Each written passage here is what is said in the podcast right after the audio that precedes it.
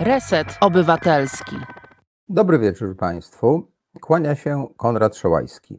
To jest program na wspak w ramach e, Resetu Obywatelskiego. Mam przyjemność dzisiaj e, zaprosić bardzo ciekawych gości. Właściwie zawsze to robię, ale dzisiaj będą szczególni. E, I będziemy dyskutowali o sprawach bardzo niebezpiecznych, trudnych i przerażających dla wielu polskich e, naukowców, e, dziennikarzy. Mianowicie będziemy rozmawiali o genderze, LGBT, neomarksizmie, marksizmie kulturowym. O tych bardzo szczególnych izmach, które stanowią pewnego rodzaju taki przerażający zespół E, tych zagrożeń dla polskiej duszy i chciałem, żebyśmy zrozumieli właściwie na czym one polegają, a także jak zdążymy, będziemy także rozmawiali o prawicowej krucjacie, która ma na celu uchronienie nas przed zalewem tych wszystkich izmów. E, dzisiaj realizuje program, jak zwykle zresztą Krzysztof Kołaczek, a teraz przystąpię do ceremonii przedstawienia naszych gości, ponieważ to oni wiedzą, na czym te straszne zagrożenia polegają. E, będzie z nami e, profesor Uniwersytetu Warszawskiego Magdalena Środa. Dzień dobry. Dzień dobry. Będzie także z nami e, profesor Uniwersytetu Mikołaja Kopernika w Toruniu, Aleksandra Dera. Dzień dobry, dobry wieczór wszystkim. I wreszcie jeden mężczyzna, żeby był parytet, to będzie profesor Uniwersytetu Adama Mickiewicza z Poznania, Andrzej W. Nowak. Dobry wieczór. Świetnie. Proszę Państwa, więc tak, e, ja od jakiegoś czasu, no jak przygotowuję jakiś film, to się tym zajmuję tak zawodowo, ale też prywatnie, dostrzegam coraz więcej takich przerażających e, haseł, pojęć, kategorii, które E, czy to w internetowych różnych e, wiadomościach, na Facebooku, na YouTubie pojawiają się. Ja bardzo lubię oglądać e, czasem przegląd polityczny klubu Ronina i inne tego typu mm, programy. I tam takimi przerażającymi właśnie mm, elementami, o których dużo się mówi, są gender, E, ideologia LGBT i tam są różne dodatki plus y, i numery i tak dalej, neomarksizm i marksizm kulturowy. E, prawdę mówiąc, ja już dość długo żyję i myśmy mieli jako licealiści i potem studenci taki lekki odrzut od marksizmu, mówiąc szczerze. I w tamtych czasach to marksizm nie uchodził za coś takiego, co E, jakby było fajne. Raczej to była taka zasłonka dla działań ówczesnych władz PRL. Niemniej po 1989 roku wydawało mi się, że to wszystko odeszło w przeszłość, podobnie jak, nie wiem, palenie czarownic i różne inne takie obyczaje z dawnej epoki. Po czym właśnie od jakiegoś czasu czytam, że grozi Polakom e, i Polska jest jednym z ostatnich bastionów E, są tu takie okopy, które ma, mają nam służyć e, do e, ochrony przed tymi strasznymi niebezpieczeństwami. I teraz próbowałem zrozumieć właściwie, co to jest. Na czym polega ten gender? Oni często mówią gender. Na czym polega to LGBT, ale nie, znaczy są dwie sprawy. Jedno, co jest prawdą, a drugie, co jest tym takim obrazem. E, I e, mm, chciałbym, żebyśmy to dzisiaj sobie powiedzieli. Ja zrobiłem zresztą straszny błąd na początek, e, muszę go szybko naprawić, mianowicie mamy sponsora naszego programu i zapomniałem powiedzieć, że dzięki temu, że nam pomagają nasi odbiorcy i sponsorzy, w ogóle możemy nadawać i dzisiaj sponsorem jest grupa widzów Rabarbar. Powinienem był to powiedzieć na samym początku. Jeszcze raz przepraszam, że tego nie powiedziałem i teraz wracamy do meritum. Kto z Państwa profesorów e, zacznie nam wyjaśniać, jak to jest właśnie z tymi kategoriami? I rozumiem, że jedno to prawdopodobnie, tak powiecie, jest pewnym faktem, a drugie to jest pewną taką legendą, która jest wokół tego. Tak mi się przynajmniej wydaje. No to kto pierwszy tutaj mi pomoże? Magdalena Środa, profesor z Warszawy. Słuchamy, ale teraz jest daleko przy wschodniej granicy, to może bliższa tym, tym miazmatom ze wschodu. Znaczy, ja, ja chciałam się odnieść do trzech spraw, a właściwie do jednej sprawy i powiedzieć o dwóch anegdotach. Jedna sprawa to jest ten marksizm w PRL-u. Ja rzeczywiście studiowałam mm, pod koniec lat 70. E, i można powiedzieć, że no, może tego marksizmu w PRL-u było dużo, ale tak naprawdę marksizmu jako po prostu dziedziny filozofii, czy pewnego nurtu w ramach filozofii, wcale tak dużo nie było. Seminaria z marksizmu, które prowadził w naszym instytucie profesor Ochocki profesor Siemek, cieszyły się dużą popularnością, miały bardzo ekskluzywny charakter. Wbrew pozorom na filozofii uczono wszystkiego, tylko nie marksizmu. Tego marksizmu nie było wcale, wcale tak wiele. E, ja w tym roku prowadzę takie seminarium, do którego sprowokowała mnie e, młoda asystentka zaraz po doktoracie, która e, wymyśliłyśmy sobie takie hasło maski kapitalizmu i po latach prawie, mm, prawie 40 wróciłam do czytania Marksa. Nie wydaje mi się on specjalnie świeży, ale też nie wydaje mi się on specjalnie groźny wszystkie te kategorie w moim głębokim przekonaniu są już passe, społeczeństwa się bardzo, bardzo zmieniły, zmienił się również charakter kapitalizmu. E, a druga sprawa e, to jest taka anegdota w latach 90. razem z profesor Małgorzatą Fuszarą e, i profesor Bożeną Hołuj otwierałyśmy pierwsze w Polsce studia gender. Studia gender wydały nam się konieczne, bo to jest po prostu analizowanie wielu problemów z zakresu filozofii, socjologii, prawa, antropologii, etnografii przy włączeniu kategorii płci. Płeć biologiczna można uznać na pewnym etapie, że jest niezmienna, natomiast płeć kulturowa się zmienia. Dam Państwu taki przykład. Arystoteles, Kant, Jan Jakub Rousseau, czy wcześniej święty Tomasz piszą człowiek to to, człowiek to tamto, a potem gdzieś na boku okazuje się, że tak naprawdę ta kategoria człowieka wcale nie jest taka uniwersalna, jest oparta na męskich doświadczeniach i dotyczy wyłącznie mężczyzn, bo kobieta, jak mówił Arystoteles, nie ma głosu, jak mówił Tomasz, jest wybrakowanym mężczyzną, jak mówił Hegel jest niczym roślina i tak dalej, i tak dalej. Jednym słowem, ta uniwersalna kategoria człowieka okazała się być bynajmniej nieuniwersalną i studia gender no, w pewnym zakresie powodują zrównoważenie e, zrównoważenie tych kategorii, czyli przyjrzeniu się różnym problemom i różnym systemom z punktu widzenia e, kulturowo kształtowanych e, płci, co daje po prostu szerszą perspektywę badawczą. Ale jak zakładałyśmy te studia w latach 90., to pamiętam mm, już, kiedy wszystkie formalności były załatwione, spotkałyśmy się w jakiejś e, restauracji wieczorem i zaczęłyśmy mm, wymyślać, co zrobić, żeby spopularyzować słowo gender no bo nie możemy go zastąpić polskim odpowiednikiem płeć kulturowa, nie możemy go zastąpić również długą nazwą, która właściwie określa o co chodzi, czyli między y, kulturowe badania płci, albo też interdyscyplinarne badania nad kulturą płci i tak dalej, i tak dalej. No i właściwie niczego nie wymyśliłyśmy. No i spotkałyśmy się po wielu, wielu latach żeby ze zdumieniem stwierdzić, że nie ma kategorii równie popularnej jak kategoria e, gender. Do tego stopnia popularnej, i to jest e, już anegdota z moich okolic, że kilka lat temu, kiedy PiS szukał sobie wroga i znalazł go w postaci tej tajemniczej postaci, jaką jest gender, postać ta nie miała nic wspólnego ze studiami, o których mówiłam, ale była po prostu politycznym wymysłem jakiegoś wroga. E, to wtedy na e, plebanii nieopodal e, Gołdapi ukazał się taki wielki napis Matko Boska, chroń nas przed gender. I właściwie wtedy dopiero zrozumiałam, pisałam książkę o obcych innych wykluczonych, jak można spersonifikować i jak można uczynić z tego zupełnie nieznanego angielskiego słowa jakiegoś politycznego potwora, dzięki któremu władza wybija się na obrońców ludu, no bo chroni przed gender.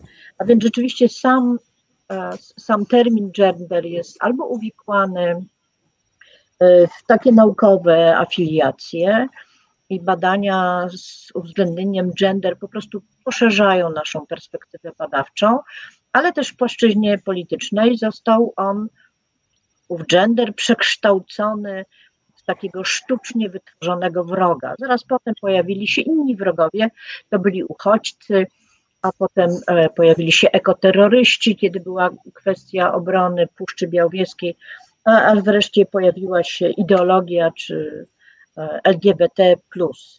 E, No jednym słowem, nie możemy podchodzić do tej problematyki jednowymiarowo, bo albo podchodzimy w sposób naukowy i wytłumaczymy wszystkim, co to są studia gender. Oladera będzie tutaj, e, powiedziałabym, dużo lepszym podmiotem, który opowiada, bo właśnie prowadzi takie studia. Ja tylko wykładam i to nie zawsze. No ale też gender pełni swoją drugą funkcję, mianowicie ma tą odsłonę polityczną tego skonstruowanego przez rządzącą partię wroga, której powiedziałabym siła i legitymizacja jest wprost proporcjonalna do nadmuchanej siły owego sztucznie wytworzonego wroga. To tyle. Dobrze, to teraz tak. Czy Ola by chciała nam powiedzieć, na czym polegają te studia gender? Czy może najpierw byśmy spróbowali się zorientować, co na ten temat myślą polscy obywatele w różnych miejscach, tacy po prostu zwykli ludzie, którzy słowo czy pojęcie gdzieś tam zasłyszeli i próbują no, powiedzieć, co na ten temat wiedzą. Co? To posłuchamy najpierw Polaków, tak? Śladem tutaj byłej pani premier, Polki, Polacy, niech tutaj suweren nam powie, co na ten temat myśli, tak? Otóż Krzysztofie, prosimy, to jest klip pożyczony z jakiejś takiej fajnej telewizji, Sonda w Pszczynie. Tematyka gender zdominowała całą Polskę. O gender mówi się w kościołach, urzędach, na spacerze i zakupach. Jednak czy każdy z nas wie, co to gender? Sprawdźmy to. Czy wiecie, co to gender? E, nie, nie mam pojęcia. Ja również nie wiem. Chciałabym, żeby to całe medialne zamieszanie skończyło się z tym gender. Wiem, wiem, wiem, ale wolę na ten temat nie mówić, bo mnie to śmieszy. To znaczy chodzi o wychowanie od najmłodszych lat dzieci, tak? Bez świadomości płci. Myślę, że chodzi o to po prostu, że dziecko może sobie wybrać, czy chce być mężczyzną czy kobietą, tak? Mężczyźni przebierają za kobiety? A może też kobiety za mężczyzn? Takie przebieranki. Tak. W czasach młod- mojej młodości gender to było to, że tato jechał z wózkiem i starsze pokolenie było bardzo zdziwione, że tato jedzie z wózkiem. Gender. Jakaś maszyna może? Czy wiesz, co to gender? Gender to jest równouprawnienie, coś w tym stylu. To wiemy wszyscy, którzy, którzy się tym interesujemy. Rzecz wymyślona przez ludzi. Wiem, że to jest. E, czytałem bardzo takie komentarze dziwne, ale nie wiem dokładnie właśnie, co to jest. Proszę pana, jestem odrębnego zdania niż cały polski kościół. Gender to taka ideologia, która mówi o równości płci. Nie mam pojęcia. Ostatnio był wykład tutaj w Urzędzie Miasta na temat e, właśnie tego genderu. To chodzi o e, płeć. Jedna i druga strona, nie? To może pójdziecie do tych co, nawiedzonych, co byli na spotkaniu z tym jakimś księdzem, coś tam, nie? To jest majsterkowanie przy, przy sprawach tak czystych, naturalnych, że no to w zasadzie by było na tyle. A nie, nie chcę wiedzieć, co to jest. Co to może być to gender? No słyszałam, ale każdy to jest przeciwny temu. No, no to mówią, że wprowadzają, że przebierają dzieci, e, chłopców na dziewczynki, dziewczynki na chłopców. Czyli gender to takie przebieranie dzieci. No tak mówią, no, że to tak. Halo, robią gender, straszą mnie, że pan nie przesadza. Nie wiem, naprawdę nie mam pojęcia, co to jest gender. Nie słyszała pani nic o tym zjawisku? Nie słyszałam. Mimo tego, że to wyskakuje z lodówki nawet? Z lodówki wyskakuje. Tak, ten gender. Rzeczy, rzeczy wyskakują z lodówki. U, u, u pani w lodówce gender nie znajdziemy. Nie znajdziecie Państwo, no niestety. Słuchasz Resetu Obywatelskiego. Reset Obywatelski działa dzięki Twojemu wsparciu. Znajdź nas na zrzutka.pl.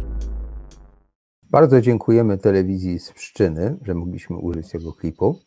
I teraz może Ola by nam powiedziała, no bo widać, że trzeba wyjaśnić właściwie, o co z tym genderem chodzi, na czym to polega. Czy to, to przebieranie, ty uczysz i tam przebieracie tych studentów? Jak wy to robicie? Ja nie wiem od czego zacząć. Fantastyczna ta sonda była, bardzo mi się podobała. I świetne wypowiedzi w ogóle, bo jak słuchałam Magdy, to też pomyślałam, zaraz oczywiście odpowiem na Twoje pytanie, o tym, że ja, bo powiedziałeś, jaka jest prawda o gender, gdzie tej prawdy szukać. Mm, Ja mam taki ogląd świata filozoficznie, że patrzę na to, co działa i jak funkcjonuje. I gender stało się trochę takim słowem performatywnym. Ono wytwarza pewne światy. Inny jest świat naukowy i o tym opowiem, o tych studiach genderowych, a inny jest świat nie tylko polityczny, ale też świat ten ulicy. No bo to jest niezwykłe, że w ogóle ci ludzie opowiadają jednak o tym, prawda? No to jest przecież pojęcie raz, że anglojęzyczne, dwa, że jakby wzięte zupełnie nie z tej bajki pszczynowej, tego życia codziennego, także to niezwykłą karierę zrobiło to słowo. E, A propos tych mo moich studiów, ja muszę niestety sprostować, one są zawieszone, one w tej chwili nie funkcjonują. Z różnych Ale to z powodu pandemii, czy z powodu, że tak powiem, ministra Wcześniej nowego? już troszkę z powodów administracyjnych, że zostaliśmy przytłoczeni takimi wymogami administracyjnymi. To są często studia, które są robione takim wielkim entuzjazmem osób, które się tym zajmują. E, Toruń jest takim miejscem, że nie mieliśmy takiego aż e, wyboru tych kandydatów, żebyśmy mogli mieć, mieć pewność, że za każdym razem będziemy mieli wystarczającą liczbę osób. E, Ja chcę wrócić do tych studiów i myślę, że jest taka potrzeba i ta sonda pokazała, jakim fiaskiem edukacyjnym są też te moje studia, tak? E, bo po prostu zakres oddziaływania takich studiów jest nieporównywalnie mniejszy niż to, co można powiedzieć w telewizji, w jakiejś gazecie, jako polityk, zupełnie w nieodpowiedzialny sposób. Nie? Tak mi się wydaje, że performatywność tego inaczej e, można określić. Ja powiem jeszcze o dwóch anegdotach, bo mi się podoba ta anegdotyczność na początek e, tej naszej rozmowy. A propos gender. Kiedyś z Ewą Binczyk wiele lat temu wygłosiłyśmy dla miasta taki wykład, taki właściwie warsztaty połączone z pytaniami i one miały tytuł Jak dobrze sprzedać kobietę. E, I one właściwie dotyczyły tego, że kobieta w przestrzeni medialnej coraz bardziej jest useksualniona, pełni funkcję taką właśnie dodatku do tego, co się sprzeda, co oczywiście osłabia jej moce jako obywatelki, jako liderki, jako osoby rozumne itd. itd. Znaczy jest sprowadzona tylko do takiego jednowymiarowego e, modelu e, i tam e, chciałyśmy opowiadać, o czym zaraz będę właśnie mówić, co to jest gender, skąd się wywodzi, co to słowo znaczy. I pamiętam, że w tym dworze Artusa takim wielkim było pełno ludzi i w tych pierwszych rzędach było pełno takich starszych pań, bo one były z tego Uniwersytetu Trzeciego Wieku. I myśmy się tak trochę przeraziły, czy, czy nam będzie, będziemy umiały o tym opowiadać. I się okazało, że one cały ten nasz wykład kiwały głowami, potem podeszły do nas i powiedziały, że one się z wszystkim zgadzają, że to fajne, ale niech pani powie, o co, co to jest to gender? Tak? Bo to gdzieś było na slajdzie i one zupełnie były zagubione. To były jeszcze takie czasy właśnie przed 2013 rokiem, że one kompletnie nie wiedziały, co to jest.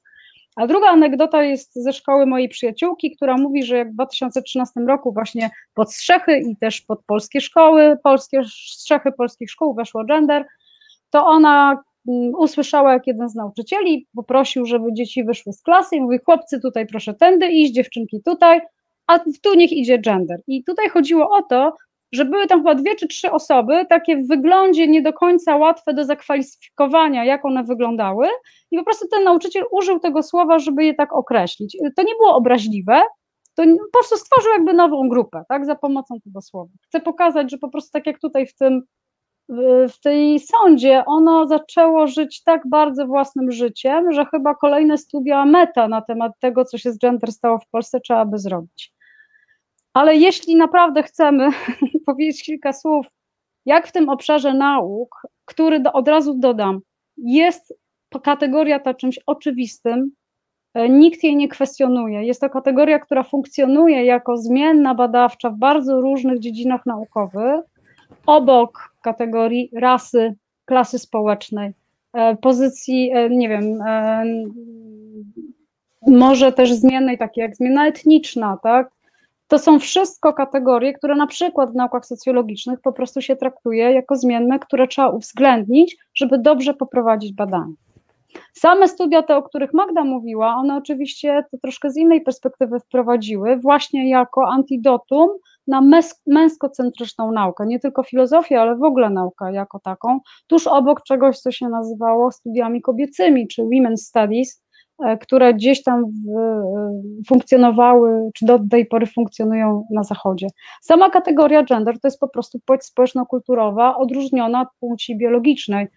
Ja jak sobie myślę o tym, przydałoby się wskazać, kiedy ona zaczęła funkcjonować w dyskursie naukowym jako po prostu pewne narzędzie analityczne, to być może nie dałoby się jednego miejsca wskazać, ale na pewno kilka, gdzie za sprawą czego tak się stało. Ja sobie dla swoich własnych celów lubię mówić o dwóch takich miejscach. Jedno to jest takie miejsce jak rodzenie się takiej nauki jak seksuologia i psychologia, która zajmuje się seksualnością.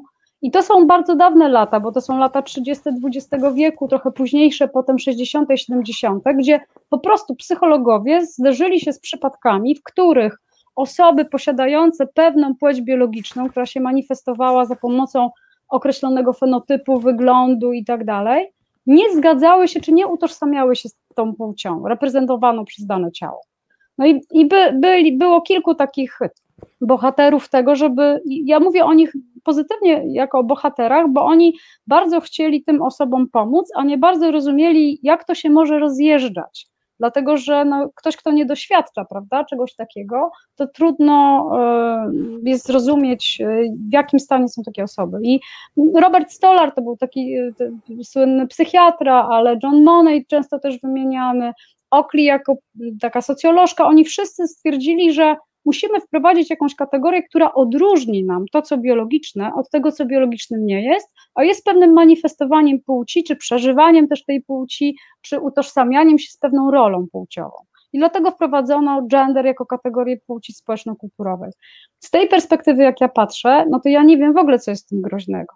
To znaczy, kobiety w różnych czasach, podobnie jak mężczyźni, na przykład nosili różne stroje prawda? A wszyscy są kobietami, czy nazywamy ich kobietami bądź mężczyznami. No, w naszym kręgu kulturowym mężczyźni raczej chodzą w spodniach, ale w innym kręgu kulturowym, który do dzisiaj funkcjonuje, nie chodzą w spodniach. Pewna grupa mężczyzn nie chodzi w spodniach nawet w Polsce i też to jakby nie odejmuje im męskości. Chodzi, że ten wymiar e, społeczno-kulturowy wiązał się też z taką zmiennością. Magda o tym powiedziała, że zakładano, że ta płeć biologiczna jest niezmienna, że jest taką pewną matrycą, a na tym jest budowane wszystko, co społeczno-kulturowe. Dzisiaj wiemy, że tak nie jest. Ja chętnie do tego wątku wrócę, bo to jest coś, czym ja się zajmuję, że biologia nam się okazuje dużo bardziej, w moim interpretacji współczesnej biologii, dużo bardziej elastyczna niż kultura, jeśli chodzi o płeć, e, ale to no, tyle bym powiedziała, że z perspektywy nauki e, nie da się w ogóle nie używać nawet już tej, tej kategorii. Jeśli chce się funkcjonować w nauce, w naukach społecznych, ale nie tylko w naukach społecznych, e, to po prostu się tej kategorii używa i nagle się okazuje, że ona jest jakoś niebezpieczna, tak? To jest na pewno dla wszystkich badaczy i badaczek trudne, że muszą wyjaśniać tę kategorię, a moim zdaniem ona żyje zupełnie własnym życiem i stała się rzeczywiście takim straszakiem. Wracam do tej pierwotnej mojej anegdoty, również dlatego, że ludzie nie wiedzą, co to jest.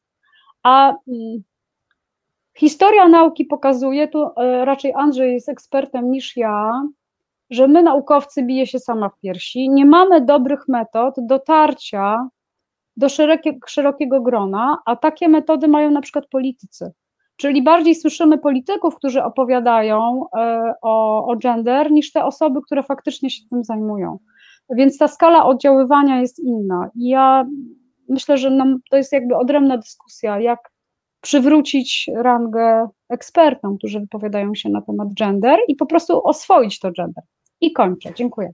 Ja na chwilkę chciałem się jeszcze wtrącić, a pewnie za chwilę Andrzej będzie tutaj nam dopowiadał, ale tak na wszelki wypadek powiem, e, że sprawa gender e, no już jest taka trochę dla mnie mm, z lekka oswojona, bo troszeczkę poczytałem I e, dla mnie nowym problemem, z którym ostatnio się spotykałem, jest kwestia e, tożsamości płciowej i tej płci biologicznej i niebinarności. Także mhm. do studiów dotyczących płci kulturowej czy społecznej być może trzeba będzie dołożyć, chociaż to jest, zdaje się, niewielki procent, ale jednak podobno około 2% to już jest, osób, których identyfikacja także biologiczna nie jest taka jasno określona zero-jedynkowo, że to jest na pewno mężczyzna, na pewno kobieta. Dodatkowe są komplikacje, bo tam różne są jeszcze aspekty tej sprawy. Myśmy raz o tym rozmawiali i bym chciał jeszcze do tego wątku wrócić, bo to jest szalenie ciekawe. E, ale to pokazuje, że nawet od strony takiej niby czysto biologicznej, też to nie jest aż takie proste. Ale to tak się nie będę więcej wymądrzał. Jak ktoś chce zajrzeć, to może spojrzeć y, na YouTube'a do tego programu o tym, jak się zwracać do osób niebinarnych. Y, pod, a program miał tytuł Ile jest płci, a teraz oddaję głos profesorowi, bo tutaj widzę, że już się uśmiecha, więc pewnie coś nam fajnego powie. To y, tylko tak zaczynając ten wątek biologiczny, to warto pamiętać, że jesteśmy akurat takim gatunkiem małpy, która jest wyjątkowo elastyczna ewolucyjnie. Jeżeli coś możemy powiedzieć o Homo sapiens, to że jego sukces, nasz sukces, to to, że małpy, które ewoluowały w rowie afrykańskim, czyli gdzieś na styku sawanny i dżungli, ewentualnie morze płytkich zbiorników wodnych, jak chce teoria wodnej małpy, y, że jesteśmy w stanie od Antarktydy po Saharę i od Syberii po pustynne obszary Arizony byliśmy w stanie skolonizować. I tu jeśli ko, ko, ko, ktoś jeszcze chciałby, to warto, ja zawsze, ja, jak jestem taki, jako osoba gotująca, mam zawsze tutaj przykłady kulinarne, które się zresztą pojawiły w komentarzach, że owszem, wszyscy musimy jeść, ale niekoniecznie schabowego, i, a, więc, można, więc można jeść też soczewice i tysiące innych wersji i nagle ten rodzaj kulturowej nadbudowy nad, nad biologiczną maszynerią, czy też biologicznie nasadzoną na biologii maszynerią ludzkich zachowań, takich kontrowersji nie budzi. Tak mam wrażenie, tak nie toczymy, chociaż pewnie gdybyśmy zaczęli dyskutować o wegetarianizmie i, i schabowym, byłoby już inaczej. Tak więc to jest jakby tyle.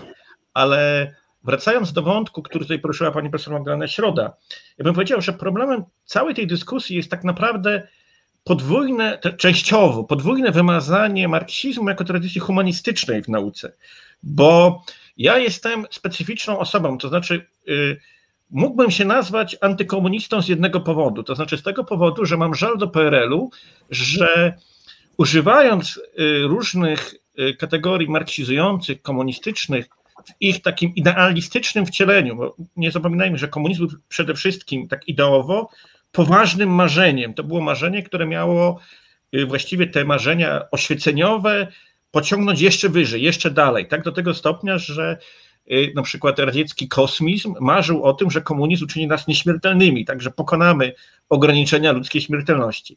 I oczywiście y, to wszystko jakby były opowieści filozoficzne, ale warto pamiętać, że to ten taki ładunek filozoficzny był bardzo szczytny. I jakby moim takim żalem antykomunistycznym jest to, że wiele realnych instytucji politycznych, mm, opresywnych, y, jakby było robione pod giną tych, tych sztandarów, przez co te szczytne idee przestały obsługiwać naszą kulturę. Tak? Te, te, te idee, czyli ten, ten taki pozytywny, humanistyczne marzenie, które było bywało i socjalistyczne, bywało komunistyczne, bywało y, feministyczne we wcieleniach wczesnych i późnych, tak? Że ono się uwikłało w tę zimnowojenną y, bijatykę i też musiało się tłumaczyć realnie z tego, że niezbyt przyjemni ludzie wzięli to na sztandary.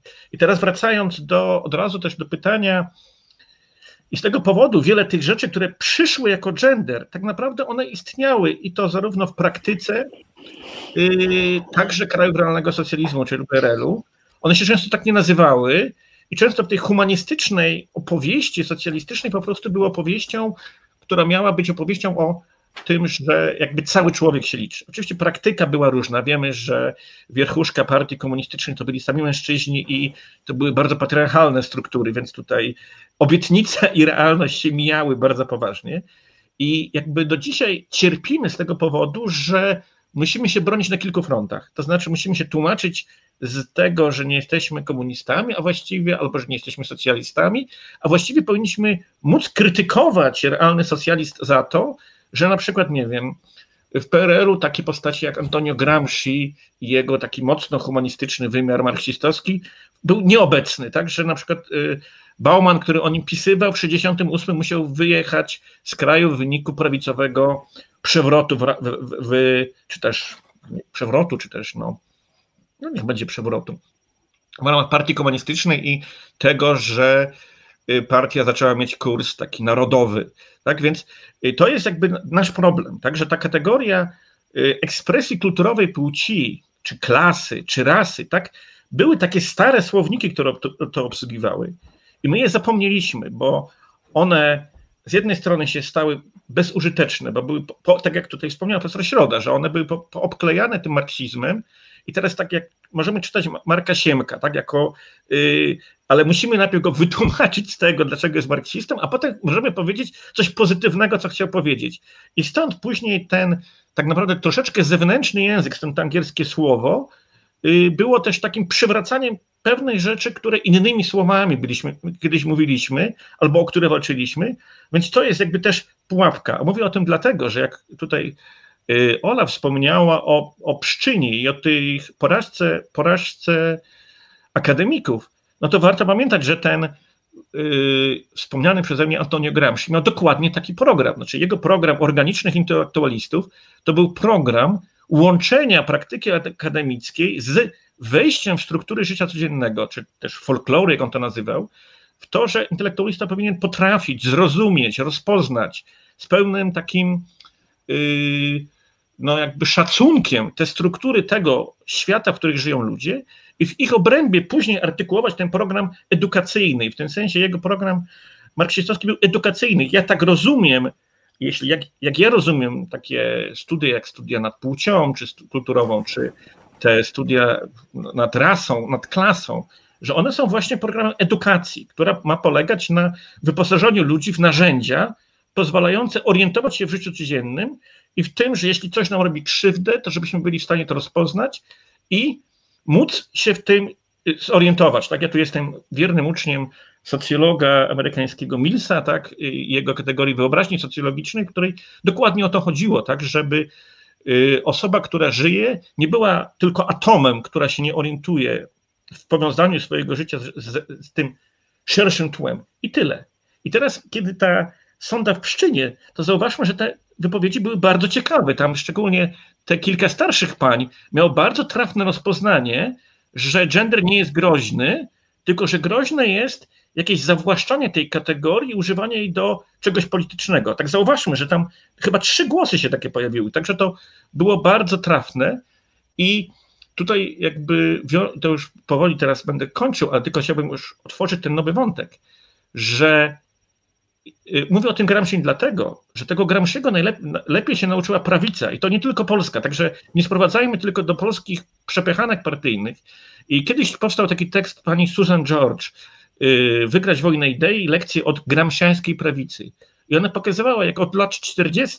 tą lekcję z Gramsciego odrobiła najpierw wolnorynkowa prawica, a później prawica taka religijnie fundamentalistyczna. I ona po prostu krok po kroku zdobywała przyczółki edukacyjne, y, też y, prasę, publikatory wszelakie w promowaniu pewnego typu przekazu. Więc jakby Y, to musimy pamiętać, że to jest, ta, ta, porażka nie wzięła się sama, tak? Ta porażka się nie wzięła sama, ta, ta, gdzie Ola się biła w pierś. To jest też tak naprawdę przegrana y, wojna, ale to może w następnym odsłonie więcej. Jeśli można, to ja bym tutaj chciał y, się wtrącić z taką myślą, którą zaczerpnąłem e, z filmu, takiego właściwie serialu e, do oglądania na Netflixie. To się nazywa The Family. E, ten y, The Family, czyli rodzina. To jest opowieść o takiej organizacji, która y, ma siedzibę i swoje, że tak powiem, główne kadry w Ameryce, w Stanach Zjednoczonych. Y, założył ją Norweg dawno, dawno temu, w latach 30. I ta organizacja, powołując się na Jezusa, ale tak dosyć specyficznie interpretowanego, E, stworzyła taką jakby mm, masonerię, ale taką masonerię bardzo religijną, e, ukrytą. Ich zasadą było to, że ich nie widać. Natomiast doprowadzili między innymi do tego, że w systemie amerykańskim zaistnieli politycznie dosyć mocno, bo na przykład jest taki obyczaj, że amerykański prezydent uczestniczy w śniadaniu modlitewnym i to każdy prezydent od czasu Eisenhowera, włącznie na przykład z Clintonem czy Obamą i tak dalej. Więc to nie dotyczy tylko tych takich konserwatywnych, ale także tych, nazwijmy to, postępowych. I jeden z tych działaczy tej, tej organizacji y, mówi w filmie coś takiego. Mianowicie, że jak oni chcą w jakimś kraju zasiać niepokój po to, żeby móc zacząć tam go kontrolować, to wprowadzają pewne kategorie, e, pewne pojęcia i inspirują pewne działania. I tutaj wyliczył te kategorie, że to jest gender, to jest LGBT, to jest aborcja, chyba rasizm, no w każdym razie te wszystkie takie pola konfliktu. E, I tam nie ma Polski, akurat przykład, który został pokazany jako skuteczna e, forma ich działania, to była Rumunia. I jak się widziało te marsze, e, akurat dotyczące aborcji, to wypisz, wymaluj właściwie to samo, co było w Warszawie, czy w ogóle w Polsce na jesieni w zeszłym roku. To jest bardzo ciekawe, bo to pokazuje, że te pojęcia, ja tutaj troszeczkę próbuję nakierować naszą rozmowę też na ten, e, na tę stronę, e, te pojęcia w istocie są narzędziami politycznymi. To znaczy, że to niekoniecznie ma związek e, z tymi badaniami, o których mówiła Aleksandra, E, bo badania są badaniami, tak, oni tam sobie coś tam próbują opisywać socjologicznie, psychologicznie i tak dalej i robią to, no tak jak to naukowcy, natomiast ci politycy czy ci aktywiści w ogóle się nie przejmują tak naprawdę tym, co pani profesor Dera tam z tymi swoimi studentami e, mozolnie bada mikroskopem i tak dalej, i tak dalej, tylko oni tworzą taką postać wroga, prawda? E, w zeszłym e, wieku był taki wspaniały krytyk Iżykowski, Karol, Karol Iżykowski i drugi wspaniały krytyk literacki Tadeusz Bojżeleński. Oni się strasznie nie lubili. E, I Iżykowski napisał książkę o boju, pod taki pamflet właściwie pod tytułem Beniaminek. I strasznie go tam zjechał, strasznie go tam skrytykował, suchej nitki na nim nie zostawił. E, a Boj się bronił tak, e, że mówił, że po prostu Iżykowski ustawia sobie, że tak powiem, taką postać, którą wymyśla i ją atakuje, tak? Że to ma tak naprawdę niewiele wspólnego z rzeczywistością. Ja mam wrażenie takie, no ja nie jestem profesorem, nie, nie, nie, nie mam, że tak powiem, takiego akademickiego backgroundu, który Państwo macie i, i tej, tego luksusu, że możecie tam to wszystko badać tymi mikroskopami i tak dalej, ale tak próbuję doczytać, więc takie moje wrażenie jest, że właśnie to są jakby dwa pola i one są, powiedziałbym, chyba w ogóle się bardzo rzadko spotykają. To jedno pole to jest właśnie to, które uprawia e, czy profesor Środa, czy profesor Dera, tam ucząc tych studentów i tak dalej, a druga to jest ta maczuga polityczna, czy to ten, ta pika, czy kopia, która służy do tego, żeby tam zasiać niepokój i wywołać jakieś tam reakcje. Czy się z tym zgodzicie? I czy moglibyście no, spróbować to skomentować, co ja tutaj próbowałem. O, widzę, Magdalena, prosimy. Znaczy, tu jeszcze trzeba dodać trzeci czynnik, to znaczy media, bo politycy byliby jednak bezsilni bez mediów. Ja pamiętam taką rozmowę gdzieś w radio, bardzo szybka, jak to zawsze, czyli 7 minut, i ksiądz, który mówił bardzo spektakularnie, co musiało zwiększać e, słuchalność tej audycji, że gender to szatan, gender to potwór, gender to jest przebieranie chłopców, dziewczynki. A, a kiedy przyszła moja kolej, no to zaczęłam mówić tym nieszczęsnym, e, naukowym językiem na temat płci kulturowej, zmiennej badawczej i tak dalej, i to było śmiertelnie nudne. I rzeczywiście to tak trochę jest, że politycy pewno nie mieliby takiego szybkiego przełożenia na szeroką publiczność, gdyby nie to, że polityka została zmediatyzowana, a media de facto są w pełni na usługach polityki. Jednak kiedyś dziennikarze byli bardziej krytyczni i ten dystans kogoś, kto komentuje albo kontroluje władzę wobec polityków, był większy. W tej chwili właściwie oglądalność zwiększa jakiś kompletny, przepraszam, że tak powiem, jełop, który pójdzie do telewizji i powie coś kompletnie głupiego. Powtarzają to kolejne stacje, zwiększa to oglądalność i w ten sposób e, media żyją sensacją, a polityka ma niesłychanie łatwe narzędzia promowania de facto głupstw, no ale w istocie rzeczy swoich własnych, e, swoich własnych interesów. To bardzo dobrze opisał swoich e, to są dwie jego ostatnie książki, Zygmunt Bauman, zwłaszcza Obcy u naszych drzwi, kiedy mówił o fiasku e, takiej polityki związanej e, ze sprawami socjalnymi, czy w ogóle z upadkiem socjaldemokracji. I mówił, no teraz polityka opiera się na zasadzie bezpieczeństwa, przy czym jest to specyficzna zasada, mianowicie wytwarza się jakiegoś wroga, czyni go się bardzo groźnym, a potem jawi się jako obrońca społeczeństwa albo narodu przed tym wrogiem, którego się przed chwilą wymyśliło. To wszystko byłoby niemożliwe, gdyby nie media. Proszę zwrócić uwagę, no w pandemii to może trochę inaczej wygląda, ale w Polsce, w przeciwieństwie jednak do innych krajów, ja jestem dosyć na bieżąco z różnymi telewizjami, przede wszystkim francuską, język, który już w ogóle jest prawie nieobecny w nauce, e, że kosztem oglądalności jednak toczą się jakieś debaty, gdzie pojawiają się argumenty, gdzie ludzie po prostu rozmawiają ze sobą, wymieniając e, argumenty. W Polsce nie ma ani jednej audycji, medialnej, czy telewizja, czy, czy radio, gdzie ludzie by się spotykali i ścierali, e, i ścierali argumentami. I mi się wydaje, że to jest związane z jakimś takim totalnym upadkiem kultury obywatelskiej. Nie wiem, Olu, ty pewno byłaś za mała, przepraszam, że tak powiem, ale kiedyś był, mówiłam ci, zjazd filozoficzny w Toruniu, gdzie ja z księdzem profesorem Szostkiem z e, Kulu przez kilka godzin przy wielkiej publiczności rozmawiałam na temat aborcji.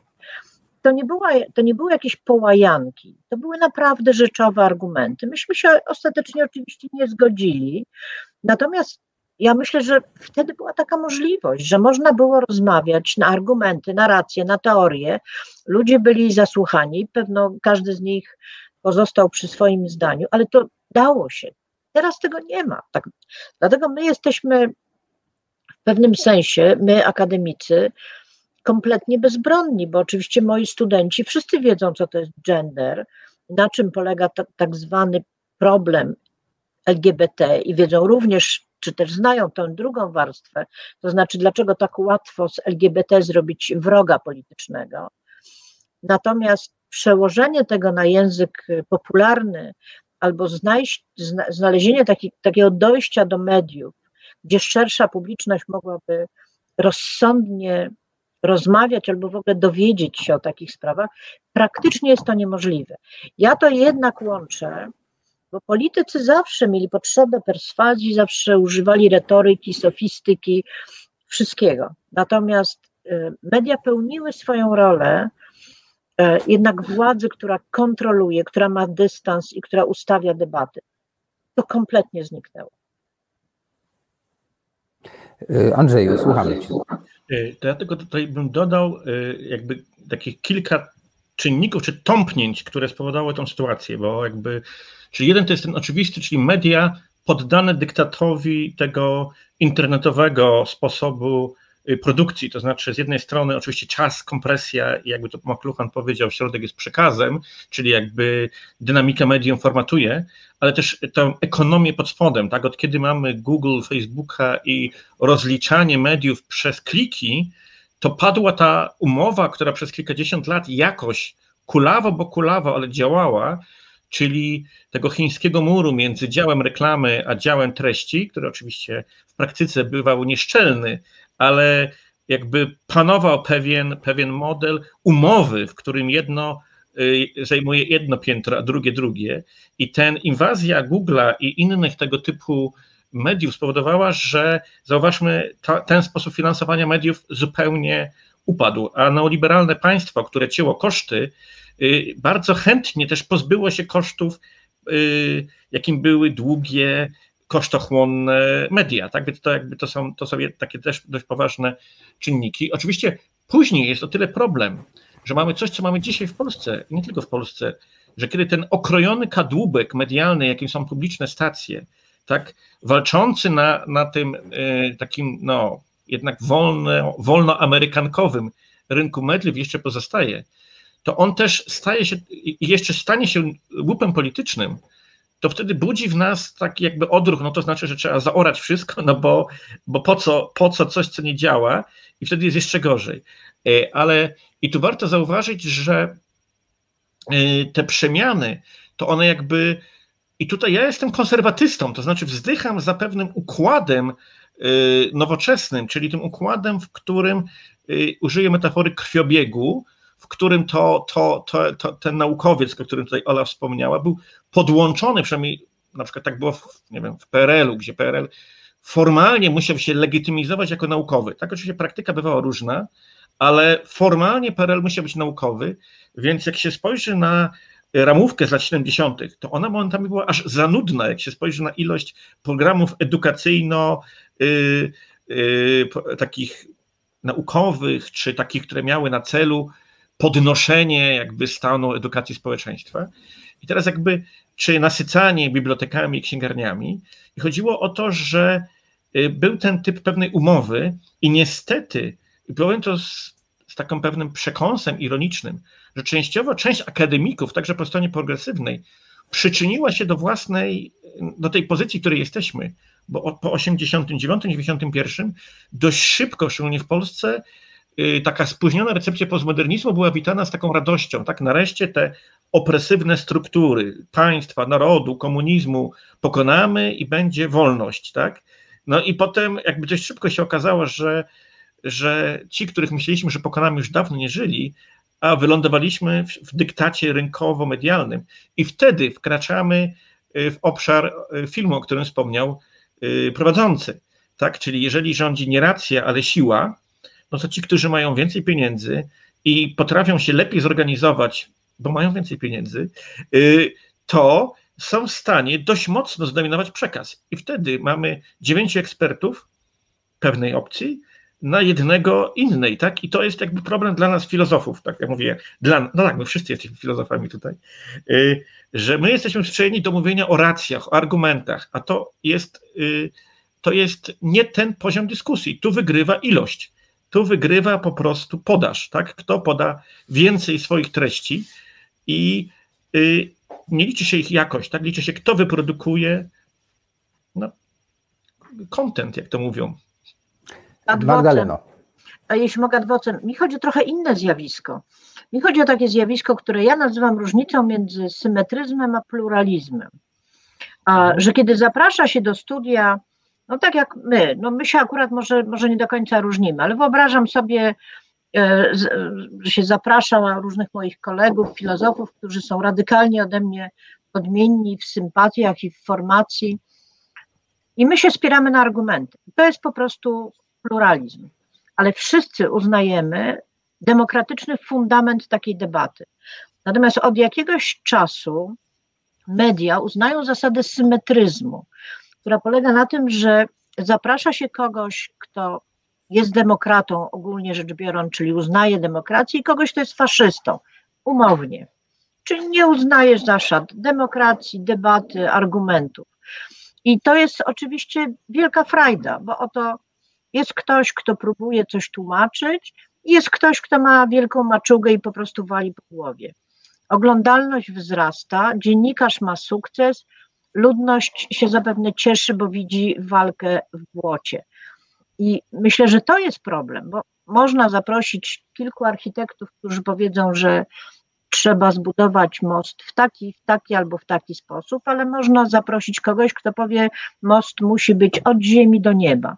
No i to jest oczywiście frajda, więc e, ja nie chcę wymieniać nazwisk, ale mnóstwo dziennikarzy, również mediów, które nie są publiczne, dołożyło się do tego, że jakość debaty właściwie jest bliska zero, czy też jej w ogóle nie ma. Właśnie przez takie symetrystyczne podejście. Zaproszę kogoś, kto mówi 2 plus 2 równa się 4 i zaproszę kogoś, kto mówi 2 plus 2 równa się 6. No będzie po prostu strasznie zabawnie. I jak mi się wydaje, to jest problem, bo to, że rzecz jasna filozofia, czy w ogóle nauka jest z trudem przekładalna na, taką, na takie medialne narzędzia, to jest jakby inna kwestia i oczywiście ludzie tego nie będą oglądać, ale mieliby większy wybór, gdyby poza powiedzmy Moniką Olejnik mogli sobie o 22 obejrzeć debatę e, spluralizowanych opinii a nie tylko dwóch symetrystów, którzy ze sobą, czy symetrystę i demokratę, którzy ze sobą, e, ze sobą walczą. Więc e, o tym mówiłam. Przepraszam. No może ja Państwu. Za, e, czy Ola chciała coś dodać? Bo ja mam pewną propozycję znowu takiego materiału wizualnego. Bo może stęskniliśmy się za nieco innym głosem, bo tutaj rzeczywiście wszyscy trochę podobnie myślimy i to w pewnym sensie jest nudne, no bo sobie tak po, potwierdzamy, że jesteśmy mądrzy, dobrzy i szlachetni. E, Natomiast jest nudne. Właśnie to się wydaje nudne tylko dlatego, że od 10 lat nas przyzwyczajają do tego, że debata polega na tym, że się spotyka dwóch radykalnie inaczej myślących ludzi, a właściwie jeden myślący, a drugi niemyślący. To, to są nowe. Ja się, ja się Ja z tym chciałam- zgadzam, ale ja, Ja chciałam tylko powiedzieć, Tak. że się zgadzam na materiał audiowizualny, dużo notatek zrobiłam i jeszcze chciałam dodać, że my się w ogóle nie zgadzamy, tylko jeszcze nie doszliśmy do tego miejsca. Nas wiele różni tutaj jako filozofów. No właśnie, wolałbym, żebyście się troszeczkę po, pokłócili, bo tak to będziemy, że tak powiem, rzeczywiście powtarzali, że tutaj wszystko jest fantastyczne, a po drugiej stronie złe. Ale teraz zobaczmy, jak wygląda y, zupełnie z innego punktu widzenia cała ta sytuacja. E, Wydaje mi się, że to jest bardzo interesujące. Ja jestem wielkim fanem oglądania, no nie tak codziennie, ale tak wybiórczo takich programów. Więc bym prosił Krzysztofa i tutaj wątek LGBT, który też e, już tutaj się pojawił, bo to jest jedna z tych kategorii przerażających właśnie. E, To jest prowokacja aktywistów LGBT w Boże Ciało. Krzysztofie, czy mógłbyś nam zaserwować ten klip? To warto. Trwa ideologiczna ofensywa środowisk LGBT w Polsce. Przedstawiciele tych środowisk w uroczystość Bożego Ciała zorganizowali prowokacyjny protest przed Pałacem Prezydenckim w Warszawie. Pomimo obostrzeń związanych z epidemią koronawirusa, wierni w wielu miejscowościach w Polsce oddali cześć Chrystusowi w Najświętszym Sakramencie. Niesiony w procesjach eucharystycznych Chrystus mówi swą niepojętą dla ludzkiego rozumu obecnością. Jestem prawdziwie Bogiem z wami. Tej ważnej dla nas chrześcijan uroczystości nie potrafiły jednak uszanować środowiska LGBT. Wczoraj przed Pałacem Prezydenckim zorganizowali inicjatywę Tęczowe Disco pod Pałacem. Lodzia. Do tańca i do różańca. Z tym różańcem to tak wiesz, nie przesadzaj. Ta prowokacyjna inicjatywa dewiacyjnych środowisk LGBT to sprzeciw wobec karty rodziny podpisanej przez prezydenta Andrzeja Dudę.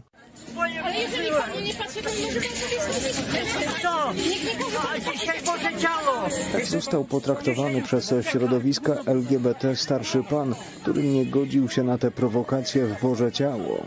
O obronie dzieci i młodzieży przed niebezpiecznymi ideologiami mówił wczoraj w Krakowie ksiądz arcybiskup Marek Jędraszewski. Z zewnątrz, spoza naszego kraju dochodzą groźby wobec tylu osób i instytucji, które będąc prawdziwie zatroskanymi o właściwy kształt wychowania dzieci i młodzieży, nie zgadzają się na ideologie uwłaczające godności człowieka stworzonego na obraz Boży i Boże podobieństwo jako kobieta i mężczyzna. Te niebezpieczne ideologie niestety stają się coraz silniejsze także i w naszej ojczyźnie. Tego rodzaju ideologie podważające instytucje małżeństwa i rodziny znajdują swe echo i zwielokrotnienie również niestety w naszej ojczyźnie.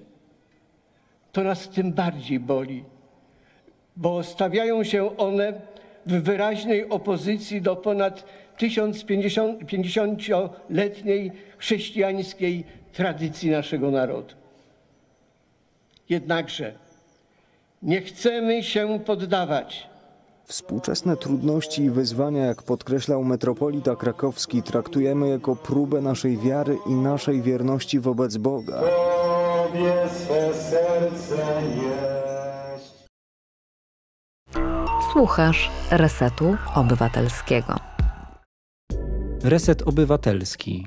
Medium, które tworzysz razem z nami. Komentuj, pisz i wspieraj.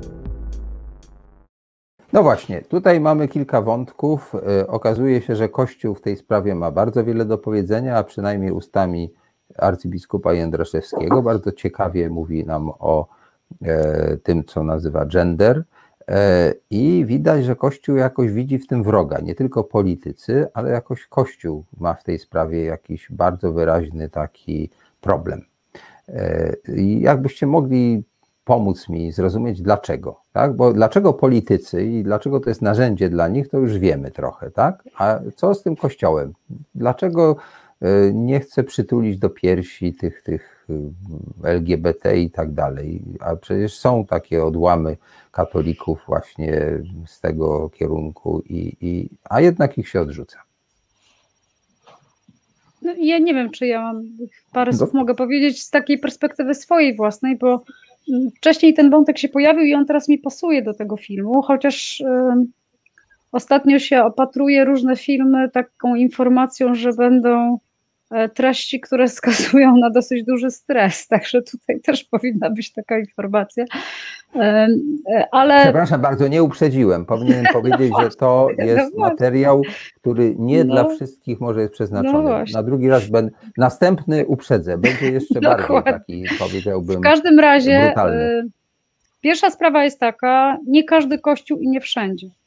Y, Ja akurat jestem y, osobą, która jest wyznania luterańskiego i LGBT i gender nie jest żadnym problemem dla kościoła luterańskiego, przynajmniej w takiej płaszczyźnie y, no, oficjalnej wykładni tego kościoła. Nie? Znaczy, rozumiem, że mówimy o kościele katolickim i to w specyficznej sytuacji w Polsce.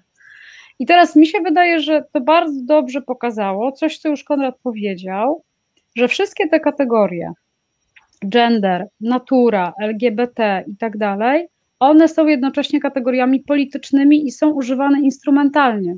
Tak, znaczy instrumentalnie po to, żeby, nie wiem, uzyskać pewną władzę. Dla mnie Kościół jest przeciwnikiem gender dlatego, że upatruje w kategorii gender i zresztą moim zdaniem słusznie rozmontowania pewnego układu społecznego który był, y, opierał się na pewnego typu niewolnictwie, to znaczy na tym, że kobiety i dzieci nie miały nic do powiedzenia, a mężczyźni wybrani, bo przecież nie wszyscy mężczyźni, y, definiowali zasady gry i w zasadzie y, zgarniali całe, całą władzę.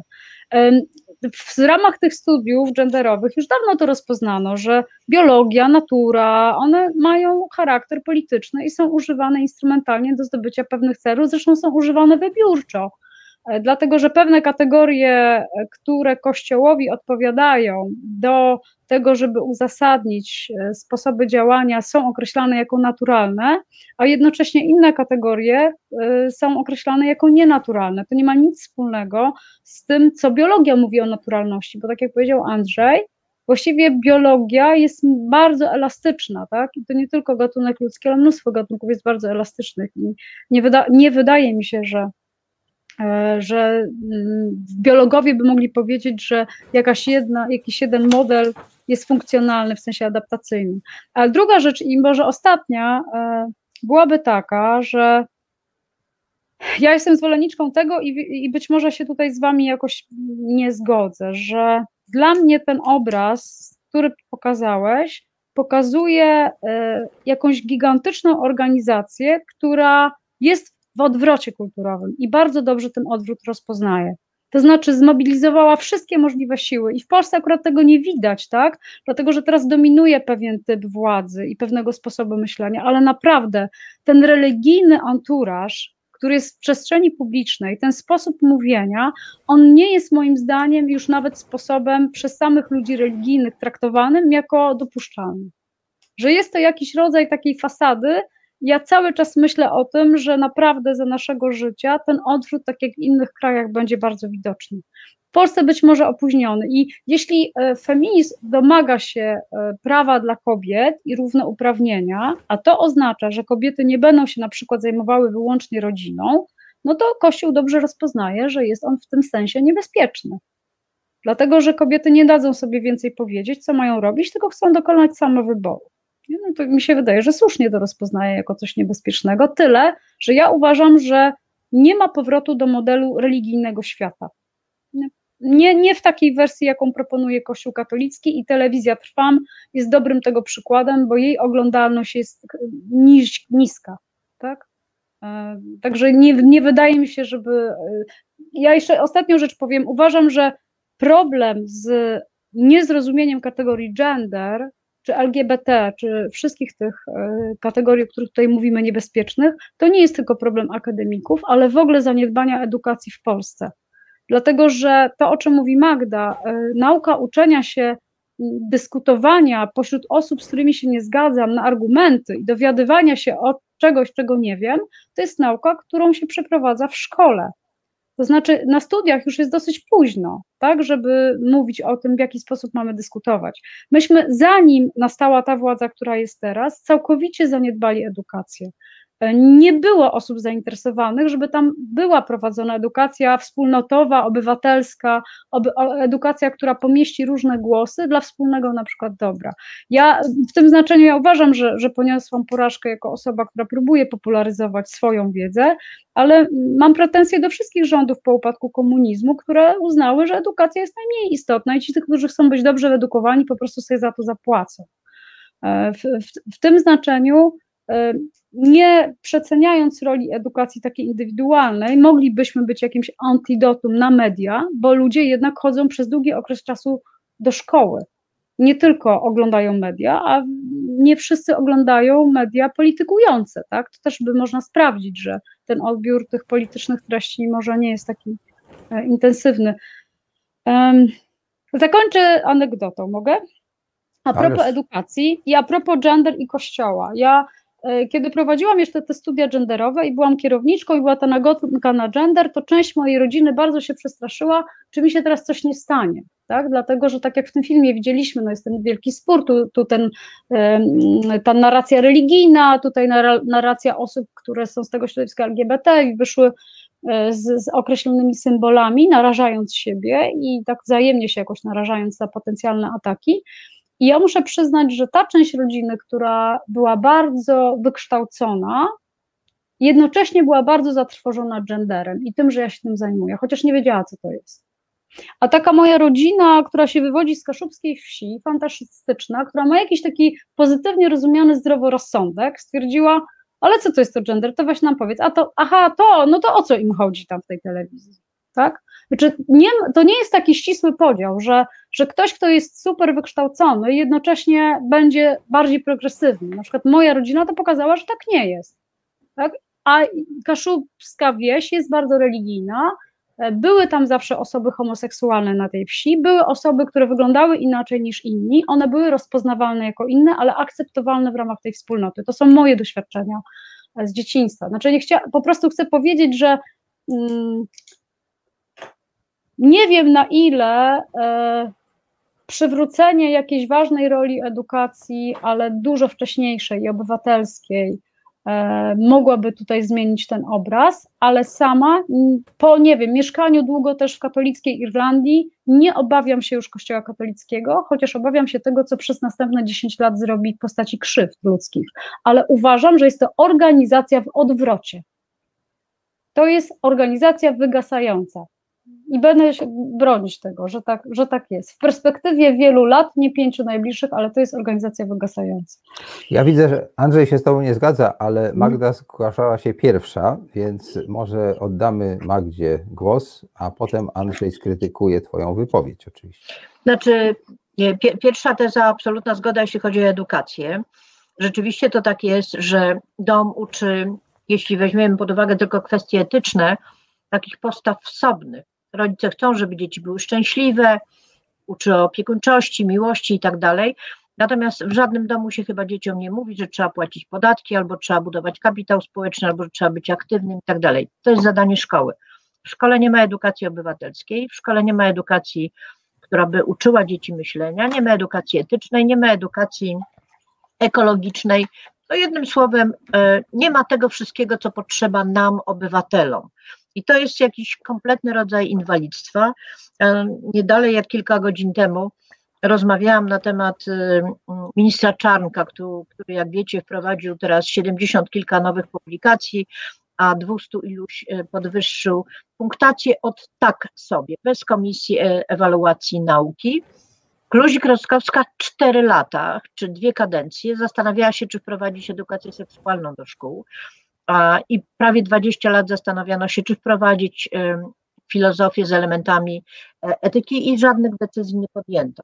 Także problem z edukacją mamy i to nie jest problem związany z PiSem, jest to problem ogólny. Natomiast co do Twojego optymizmu, jeśli chodzi o Kościół, to no, oczywiście nie ma mojej zgody, bo to, co nazywasz fasadą, to tak naprawdę nie jest fasa, fasadowość, ale to jest rytualność tego kościoła. I ten rytuał, rytuał, nie wiara, jest bardzo głęboko zakorzeniony.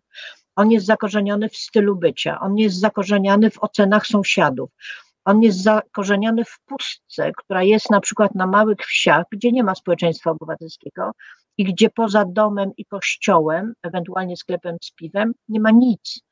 Kościół jakby wypełnia życie człowieka w sensie rodzinnym, w sensie publicznym, społecznym, politycznym i każdym.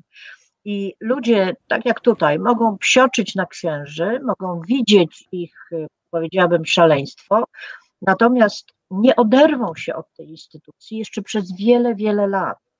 Ci, którzy narzekają na Kościół i którzy go krytykują, krytykują go, ale chodzą do tego kościoła, bo nie widzą innej możliwości. Ja tutaj niedawno spotkałam takiego pana, który mówi, że nie lubi tych księży, bo oni kradną, ale co on ma robić? No przecież musi dziecko do chrztu albo dziecko do komunii.